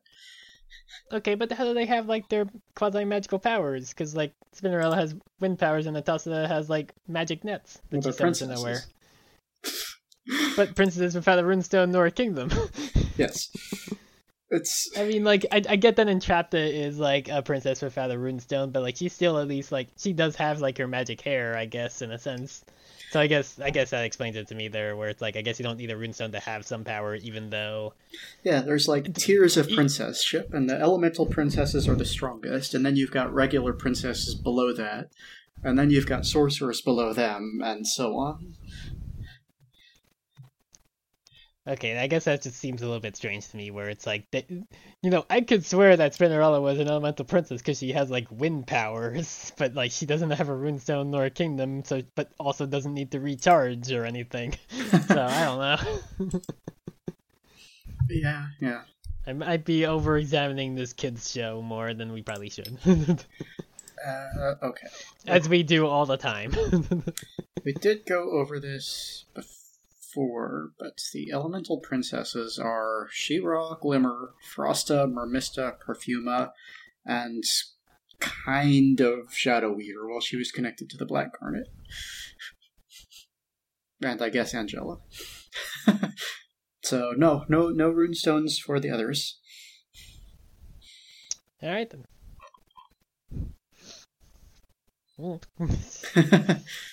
Ooh. well, I don't know. and I guess also the unnamed Fire Princess, whose runestone was destroyed thousands of years ago. Well, I yeah, when it got destroyed, she got teleported over to the land of Ooo. That's where she's been this whole time.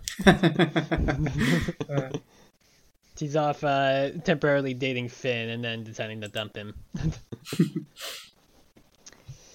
But yeah, we should probably get back to it because there's not much more. Yeah, yeah, yeah. this episode. But yeah, uh, but yes, uh, a pulse bot arrives, blasts them all, but Adora carries the rest of them to safety, only to find more pulse bots surrounding them.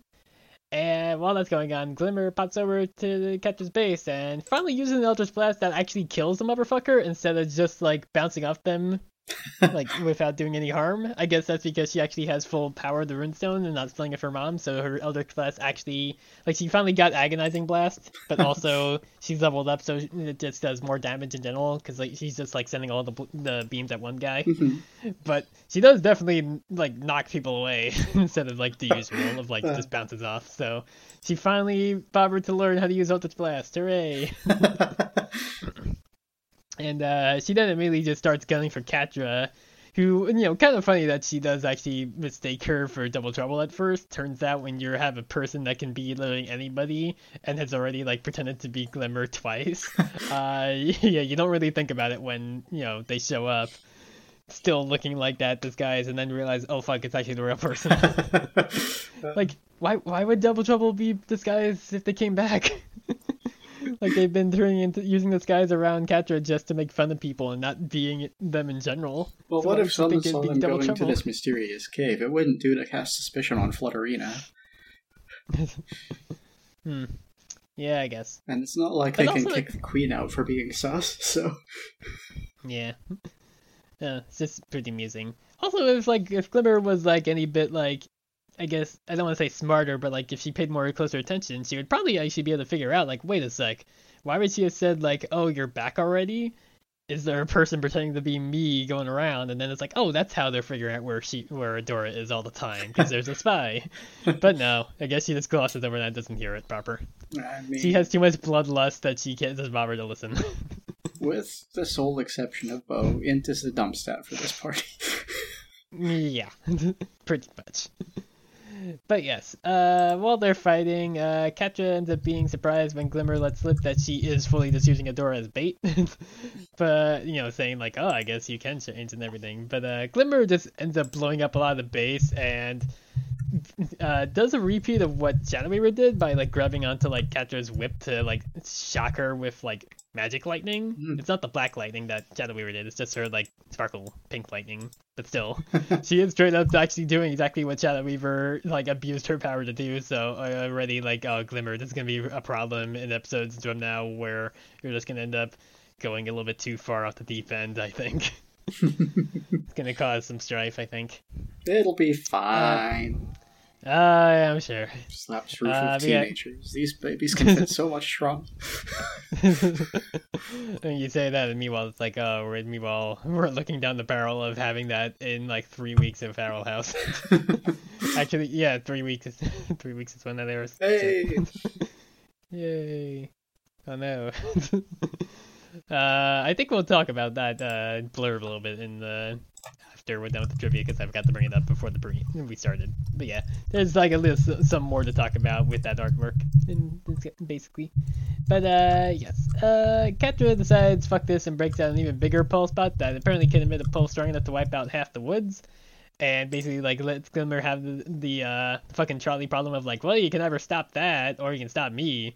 And then Catra just basically doing that Tim's fate by having Jabri fall on her and catch her, so she's stuck anyway. So Glimmer's like, well, I'll have to pick, fuck you. And she goes and just, like, teleports the robot, like, far above the woods so it blows up out of reach of everything, so it's all fine. And while she's dealing with that, uh, Double Trouble actually shows up to get Catra out of the base. so, yay, get on them to actually do something besides kind of being just a jerk doing espionage stuff, I guess. Uh, but yeah, back with the others. Uh, Netossa's basically just been trying to hold out the pulses with her like net bubble shield around them. But then uh, Glimmer pops in to help them out because she's apparently like didn't bother to go make sure Catra was like actually dead or whatever. She just went right here, and she just uh here is basically just here and blows up all the bots herself. Uh, except for like one that Spinnerella has to knock away off a cliff, and she gets hit in some of the blast, but is okay, and basically just again she has a slightly higher KD than her wife. that's all she really does with this. Uh, and Glimmer just basically just snipes the last one that's still remaining, just not even looking at it, because she has to do like cool guy style of like shoot it while not looking at it kind of deal. Uh, but yeah, later on, uh, Glimmer basically argue, like tells them all what happened and argues that using Adora as a distraction did enable her to kill the rest of the bots and uh, take out the base. And you know, using something like that is like abusing the fact that the Horde would know where uh, Adora is would be useful in the future if they have to like work around that. But Adora and Bow are clearly not thrilled to learn that she got help from Shadow Weaver, and they're looking at her like, uh, Glimmer is, Glimmer's kind of going a little bit more uh, neutral here rather than good. it seems like, oh no. pull up, pull up, Glimmer. oh boy. Like, no, more, more dark power. So yes, uh, uh, also later on, uh, Double Trouble and Catra arrive in the Fright Zone to report back to Hordak, and Catra awkwardly thanks them for helping her get out, but is also pretty dejected when she finds out that Double Trouble only did so to demand payment from her for actually doing their job, which he does. And they are then like a little surprised to learn of Glimmer's uh, like change in attitude and just like willing to use her friends to her advantage kind of deal. And they just fully plan to use that to their advantage because they obviously have a spy in the hor- in the rebellion. So fun times ahead, I imagine. yeah, Yeah. yeah, Spying. It's a good mm-hmm. time. yeah, stuff is happening as opposed to most of season two and three. I would say. Yeah, that's very true. Yeah. Oh wow, you got me really good. I don't usually fall into my falsetto like that. um. Okay. Yes. Uh. Yeah, shenanigans. Shenanigans. Is there any 80s stuff? There is 80s stuff. Um. Yay. I'll just go ahead and talk about that now, in case. Yeah. So, uh, this week's uh, 80s segment is a little bit weird. Uh, not that they all aren't lately, but you know how it be. Um, Mhm. So, the first thing that I am going to do is upload a character who is not in this show at all. So, uh, this is a small one. capital S, capital O. That is her name. Um, the reason I am uploading Small One is because uh, Flutterina is a real character in the 80s show. And what happens is is that uh, an evil guy, uh, just a generic Baron, he's not a like a Skeletor guy or whatever, but he has a, a sun ray, he calls it. And despite it being called the sun ray, it's actually more like a freeze beam. It captures She-Ra, puts her into stasis, and this young woman here, small one, is the one who's able to disrupt the beam and free She-Ra, because she thinks it's kind of not nice to keep the hero of the Great Rebellion in stasis in your basement. As a trophy. Yeah, exactly. But she's grievously injured in the process, and so uh, the newly freed She-Ra rushes her to Light Hope, who is not especially helpful as to why what is happening happens. But he explains that she's about to go through a tremendous metamorphosis, and uh, sure enough, she somehow question mark turns into Flutterina. Who, like all the female characters on the show, has titty armor, but also butterfly wings. yes, yes, yes, and the large boots, of course. And you know, oh yeah, naturally. and then Flutterina joins the Great Rebellion. It's like from that point, there's nothing especially. They manage to convince the evil Baron to stop being a bad guy because he's not a Skeletor, and so you can do that. or sorry, a Hordak. Hordaks you can't convince, but Barons are fine. there is uh, one thing I want to note about this, which is um, I haven't touched on it to this point, but the the episodes of this show had like morals attached, and most of the time they're just like generic nonsense morals.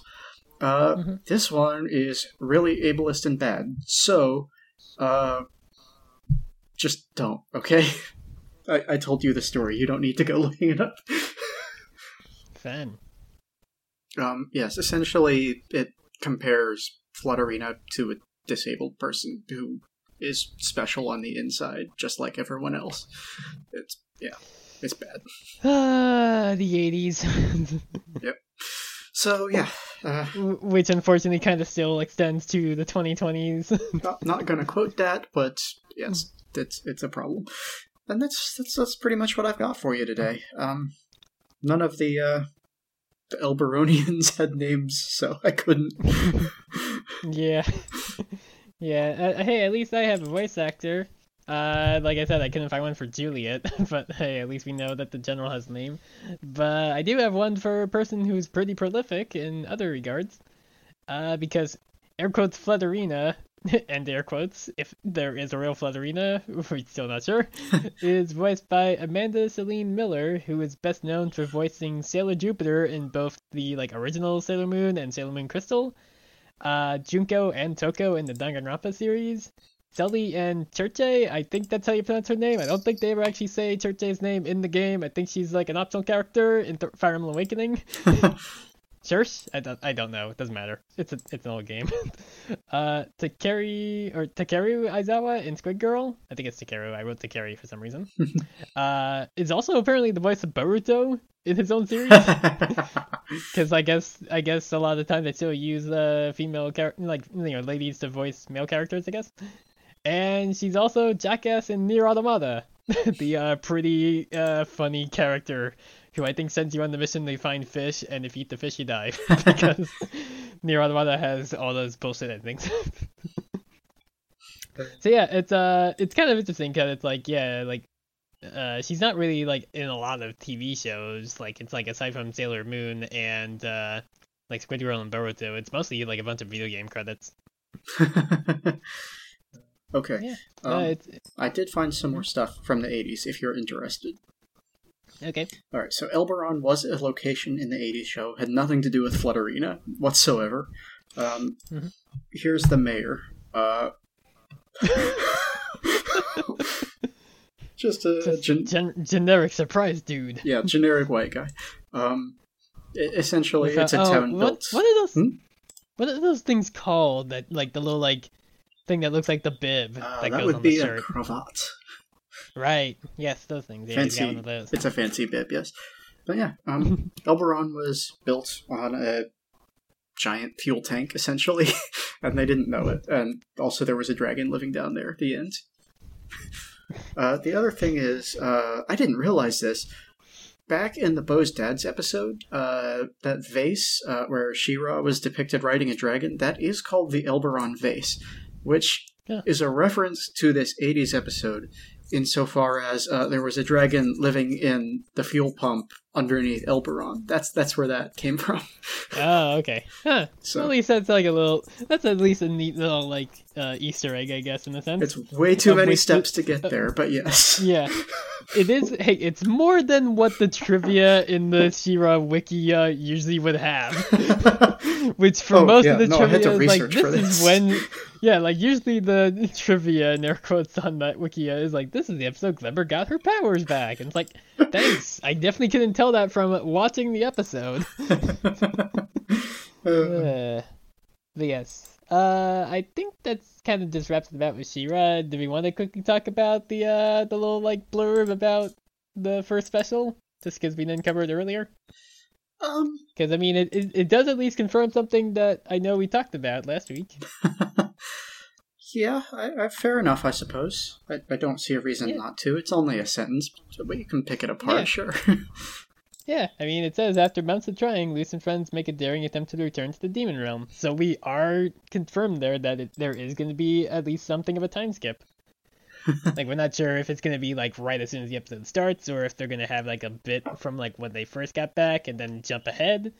But yeah, we do know that it's been a while for them, which explains why they have much longer hair or different hairstyles. so that's cool. yeah, yeah, yeah. Um, I think that I would prefer if they just jumped straight to the time skip. I don't want to see them right after they fall through the portal. Yeah, like I, I feel like there's like enough that they could probably cover just from like, like referencing it, of like you know just like being like oh yeah it's it's you know it's like it was real weird there at first of having to like introduce y'all to the human realm, but at least you're learning kind of deal or whatever. Yeah.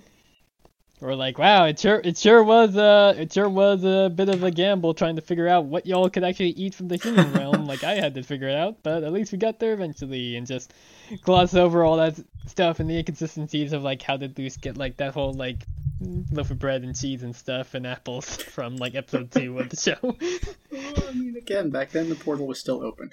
Um, yeah, but like I don't know, maybe Eda was getting her food from the human realm. But at the same time, Eda doesn't have dollars. I'm sorry. Eda doesn't have dollars though, Ah, so unless he was going around stealing from grocery stores. I mean, it's Eda, so yes. yeah, true, it is Eda.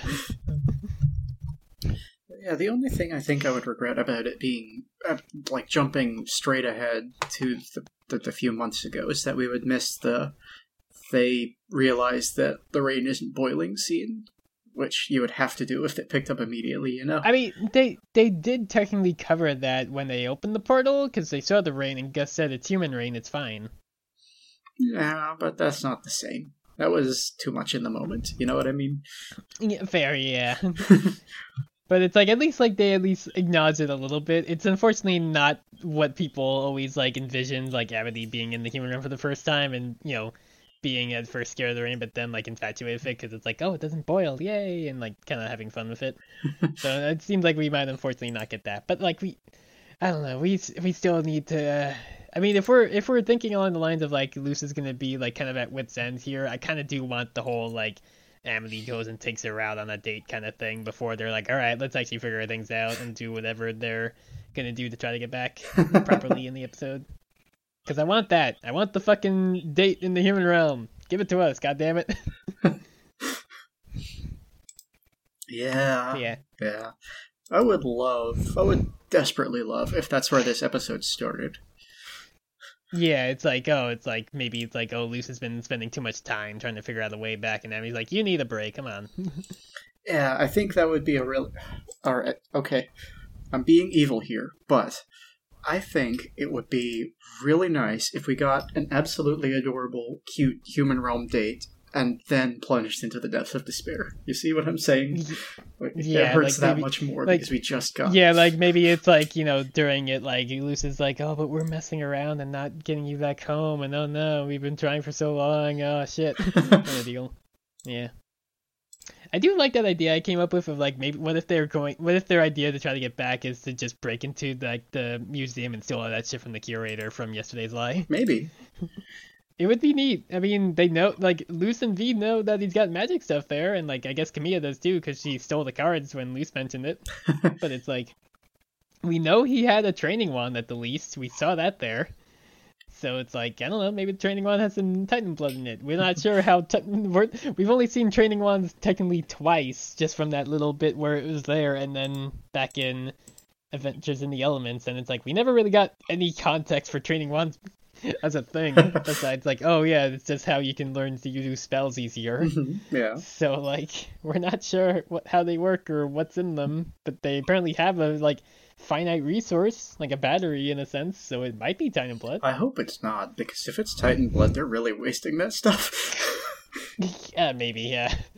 I, I guess actually I guess it wouldn't be Titan blood because like if it like Belos is like trying to find Titan blood for the portal and it's like if it's like in training wands, like he'd be able to get it easily. So I guess it can't be in there. yeah, that's true. But- Yeah. But it's gotta be like some different kind of power source, so it's like maybe they still might be able to use that in some way to try to get back. I can't wait for the montage of just running all over town collecting Eda's trash. Yeah, just all of them, just being like, ah, fuck the uh secrecy of like magic. I guess we gotta get this shit, no matter what. Like fuck it, forget that you saw anything.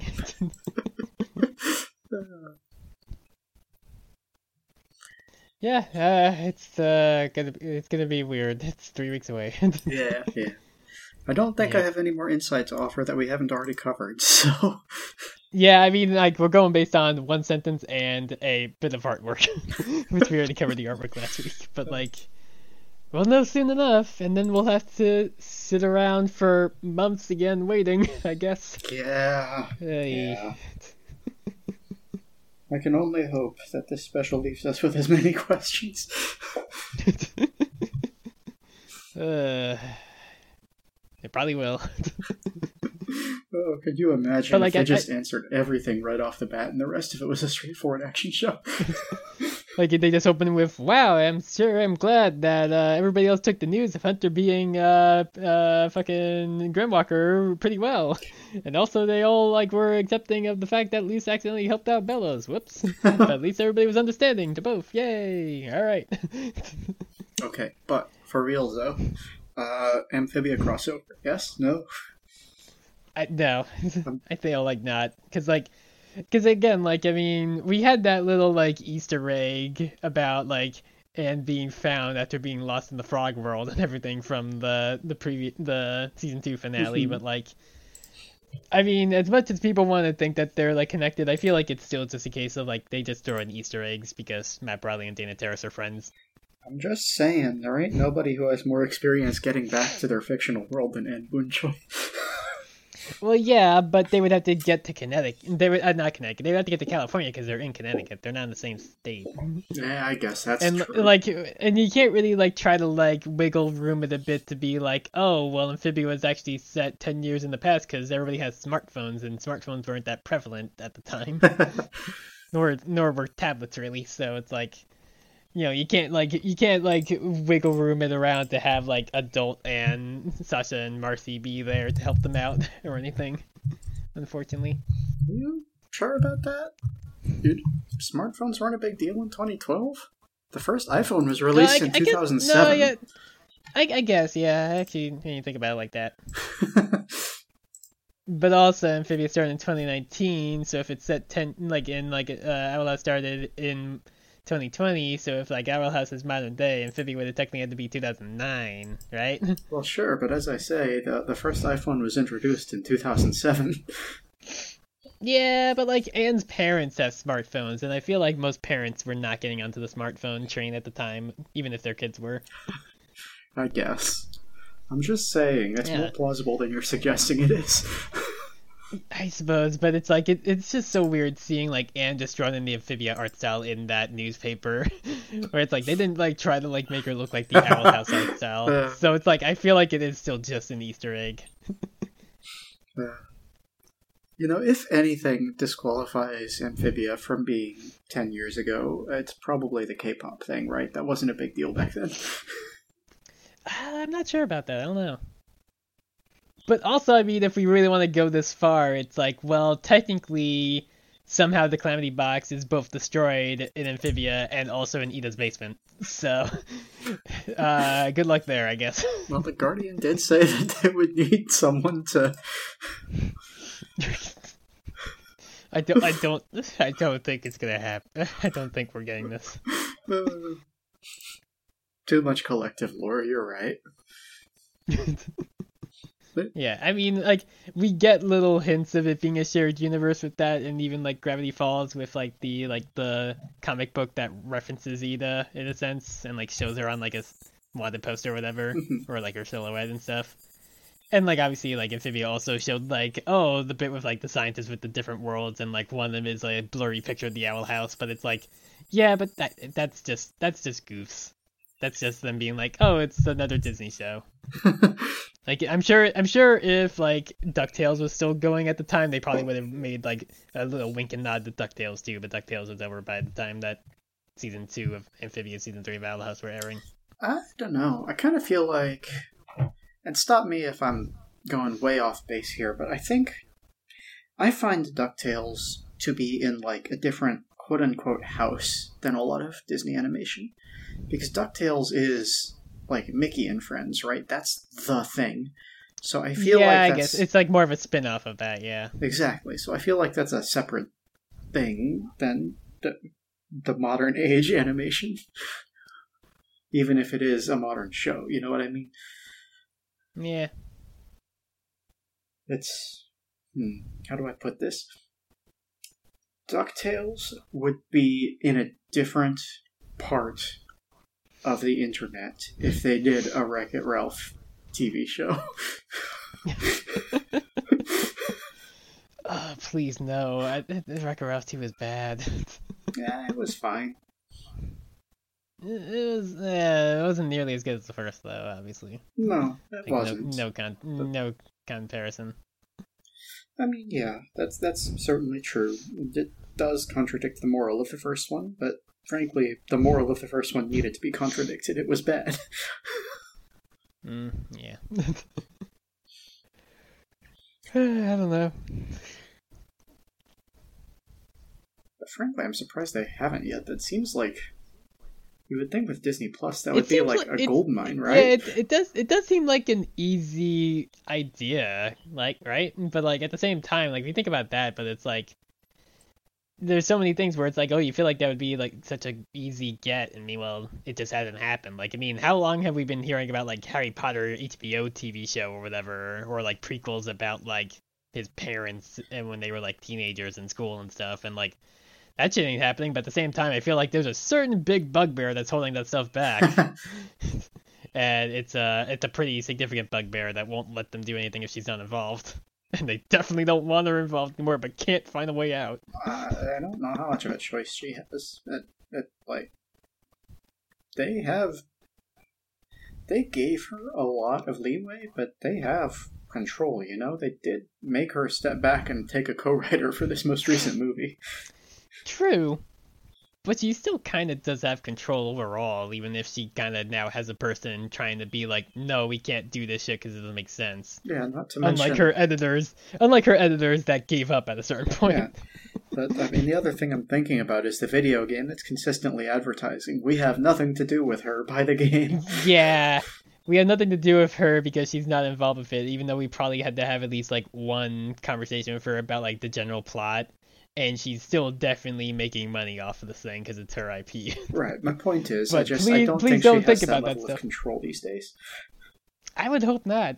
I think. Like really, like at, you would hope that like at one point they could just eventually be like, okay, take the George Lucas deal, get the fuck out. We we can't deal with you anymore. Go be a shitbag on your own and not associate with the stuff because you're just getting in the way. I guess. Guarantee you, WB has offered her sweetheart deals like half a dozen times now, and she just keeps refusing because she won't let go of her. Yeah, no, yeah, no. She she doesn't like it when somebody else has control. Like as as pointed out with the fact that she doesn't like having a co-writer and never would let her editors do anything. Yeah. But, yeah, I don't know. The point I was trying to make with that is just I don't feel like she has that level of control over the property anymore. If anything is holding them back, it is sheerly the fact that they cannot adapt the stuff and make it good because, you know, it's not good. Yeah. no matter what we do, it all comes back to talking about the shitty boy wizard theories in the end somehow. I feel like I should at least take a fair amount of blame for that because, well, I mean, you know how I am. You, you've you've experienced me by this point. no, in the uh what uh, ten months of doing this show, yeah, and I don't know why I like mimed looking at a watch. and Nobody's seeing me. I don't. We don't have a camera. I did that just for my own sake, I guess. But, yeah, I mean, Bad Wizard Boy series was one of my big ones back in the day, even more so I than mean, me yeah, and no, Star it Wars was- now. Yeah, no, it was for everybody of our age back then because we grew up alongside it. Okay, let me put it this way. My public library, when I was 13 years old, put on a display of uh, memorabilia monthly. And uh, they did this in these huge glass display cases. It was like a 12 foot wall of display cases where they would just put up stuff. Uh, I was able to fill those entire display cases with my collection of memorabilia, Jeez. which was displayed for a month. Yeah, to be fair, I never actually like. Somehow I never got into like the whole like getting a bunch of Potter merch. I'm surprised. I, I'm sure I'm probably forgetting stuff. I definitely had like some Legos of it. I remember, and definitely had like some board game. It was basically like Clue, but like you know Harry Potter like one and two or some shit. But like, uh, I don't remember like having a lot of stuff from it. Like the biggest thing is a lot of people always said I used to look like Harry just because I was like a short kid with glasses, and and when I had glasses in the, like early on, I had the really big ones because that I don't know, I don't know why I was allowed to get those. Okay, well. it was those kind of big glasses are just asking for people to make fun of you, especially when you're a kid. I mean, that, that's like the basic glasses that's provided on England's National Health Service. That's why Harry has them. It's because the Dursleys won't pay for anything better, you see. It's to signify Yeah, that he's poor. But, uh, yeah, I mean, as long as I'm outing myself, I guess, uh, yours truly went ahead and won two Harry Potter themed costume contests. Who did you ask as? Uh, the first time this one was when I was younger was right when Prisoner of Azkaban came out, so I did a Harry outfit then, and then uh, for um, what do you call it, Deathly Hallows, I did a mean Sirius Black. So it was very all right. Harry Potter time. there were two prizes at that second costume contest uh, a Mhm. men's prize and a women's prize because you know there's no such thing as non-binary in a harry potter event I, I mean, I mean, it's established that like everybody in Harry Potter world is Christian, so yeah, this Yeah. makes this tracks. And of course, like they don't they don't allow Wiccans into school, and also like I mean, she's explicitly said that like Native American magic is not real, but her magic is, and it's like oh boy. Yeah. So it doesn't surprise me at all that nobody in the Harry Potter universe has ever considered there being more than two genders. yeah so uh, at this competition um, a couple showed up uh, a james and lily potter like couples cosplay thing You got me un- unintentionally excited because I thought you were about to say Jessie and James when you started with James. oh it's like in Jessie. unfortunately not it was a harry potter themed contest remember and uh, Hey, Jessie and James could pull off pretending to be wizards in that setting. It wouldn't take much.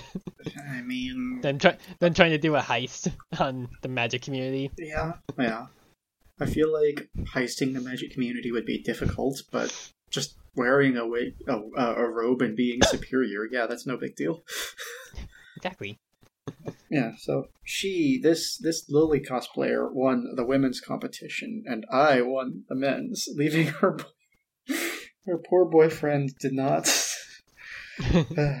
so yeah, that's it is what it is. Um, I don't know how I much mean, more to I be- want to talk about it because to be fair, who it's like they never really give like a proper description of James Potter besides oh it's Harry but with different eyes. So it's like there's not a, there's not as much like uniqueness there anyway compared to like well you know, like Lily has like red hair which as I now I'm thinking about it like most of the main female characters actually have red hair because that's Hermione, Ginny, and I think I no I think Luna has blonde hair but like that's Hermione is a basically all.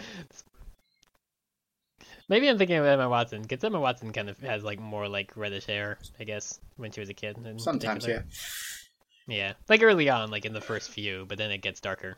Uh, yeah. But that's also that's just kind of what hair does sometimes. Like my hair was really red as a kid, and it got darker and more brown as I aged. Yeah, fair, same. Yeah. Yeah, I don't know.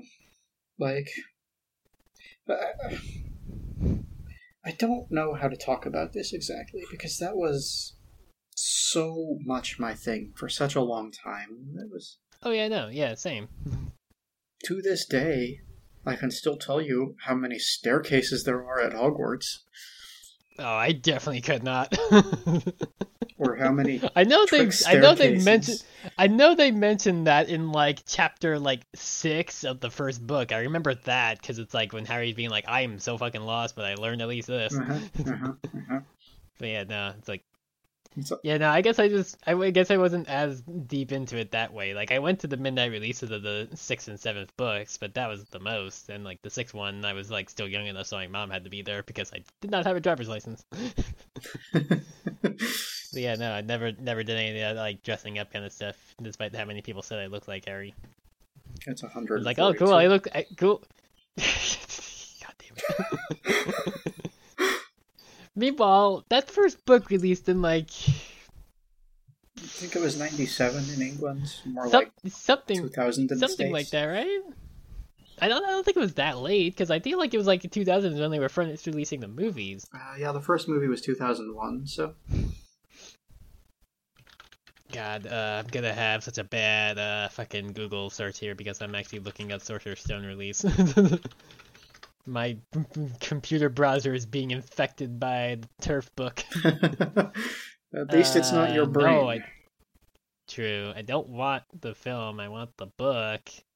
Uh, 97. Uh, uh, does it say anything about? Uh, published in the U.S. the following year. Okay, 98. Ah, well, okay. So so I, th- I think yeah, because like you think you said like the first movie was 2001, right? Yep. Yeah, it's like that's uh pretty much on par with like I guess like God like that.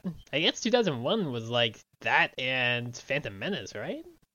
Or was Phantom Menace? No wait, no, no. I think Phantom Menace was 99 Yeah, 'cause I Phantom think it was Menace was three definitely years. before because I was living in Germany when that came out. Oh dang.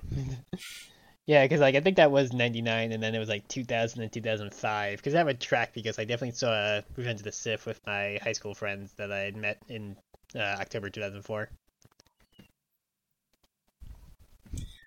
Weird, weird to think that it's already been like 18 years since I met my longtime friends I still play D&D with. Hey, nice. It's been a long time, more than half my life now, basically. That's that's much nicer to think about. That's I think that is a note we should go out on because thinking about longtime friends that you still play D and D with is better than thinking about the other stuff. So yeah, especially Harry Potter. I'll be honest, uh, I'm probably going to cut that down because we just did like half an hour on the Bad Wizard books. Yeah, yeah, I, you know, hey, our, our previous episode was longer. I'd say you keep it in. Uh, we'll see. Uh, yeah, uh, I don't believe we got any questions this week, but in the future, if you have questions, you can send them to us at usweirdoscast on Twitter or usweirdoscast at gmail.com. Um, I personally am at patch underscore nobody on Twitter. Uh, I've been thinking a lot lately about how I exist on Twitter solely through retweets and not producing any content of my own, but I guess that's kind of what Oh, this wait, did- podcast is in a way, huh? Did you change your Twitter handle? Hmm? Did you change your Twitter handle? Because you said at you said you were patch underscore nobody. Oh no! but- Oh, I did it wrong. Uh, Yeah, no, I just I went to I went to the the podcast Twitter, and so you're still at patch underscore jacket. yep, yep. Patch underscore jacket. Oh no, having two names has bitten me. Alas. We've we've only been doing this for ten months, and like in the course of two weeks, you both forgot what name you were using on the podcast that week, and now you're forgetting your own Twitter handle. okay. And also, we're talking about the Harry Potter for like twenty minutes. We're unraveling at the seams here. Yep, it's true. Ah, we just need that Owl House episode. Exactly, we're going crazy waiting for it. It's it's it's only been four months since the show went away, and it's like we've already been descending into mayhem, despite it being almost a year between season two A and two B. Yeah, well, thankfully we weren't doing the show back then. I can't imagine how bad it would have gone. I, I mean, yeah, like, well, if we were trying to do that, like, back before, like, when season two was first airing, we, I feel like we would have to start with a different show, because otherwise it'd be like, well, I guess we need to stop mid-season, as opposed to at least at a season finale. Yeah, I mean, realistically, if we had tried to do Owl House while it was airing, I think we probably would have gone with a one episode an episode model instead of the two that we do now. Yeah. Because there's, like, we'd be done in six weeks and then what? uh, yeah, exactly, yeah, because it would have been, well, if we were doing it when it was airing, it would have been 19 episodes for season one. So, yeah, it would have, it would have been like 10 weeks, and then it's like, uh, alright, I guess we wait for a year.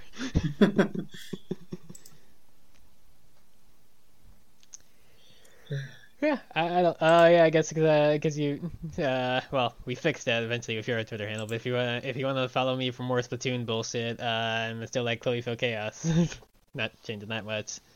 Not, not. I guess yeah, it's not really still just kind of the same space of like retweets and stuff like that for the most part. But like, I don't know. I I feel like that's largely because like whenever I have things to really say, I'm mostly just typing them in our Discord rather than putting them on Twitter. Mhm. I guess. I guess. I guess that's just my train of thought with that. like I, I've had like a. Yeah, there's been like a few times where I've been like talking to some of the like audio entropy people, like that, that, that little funny bit where if, uh, it was like in re- it was like in response to Lexi and Molly, I think, because they were like talking about like uh like the Splatoon characters doing like the pointing at the cat meme, and I found one that somebody actually had done in, on like uh like knowyourmeme.com where it's like Callie Marie pointing at Judd, the cat that does the judgment for the things. I sent that to them because they were bringing it up, and they were like, "Thank you, Chloe." they were like, "Yes, this is exactly what we meant." yeah, no, that's really just mostly what I'm doing. I'm still occasionally posting screenshots of Splatoon because that's what I'm still playing. Because turns out, uh, Splatoon is a good game. Uh, Splatoon good. You heard it here first. And no, nowhere else, nobody else in the last seven years has said Splatoon is good. Weirdly enough, they've just made sequels to this game series that, that nobody talked about up till now. Splatoon good. You heard it here first. If this is the first of our episodes you've ever listened to, and also you haven't touched the internet, Also, why are you starting here? Of all places. why are you starting at season four, episode uh, three and four of She-Ra, and not on like a season beginning? oh, you know, some people like to listen to the most recent episode before they go back into the archives to see if it's worthwhile. And I think we have conclusively yeah, proven guess- with this episode it's not. Have a nice day. and there, don't even need to get to. Uh, okay. Um. Yeah. Uh. I think I'm. I, I think I'm done. And you? You good? Yeah. Yeah. Then I suppose that there's nothing much to say, but uh, remember, us Us weirdos have to stick together. Bye. Bye.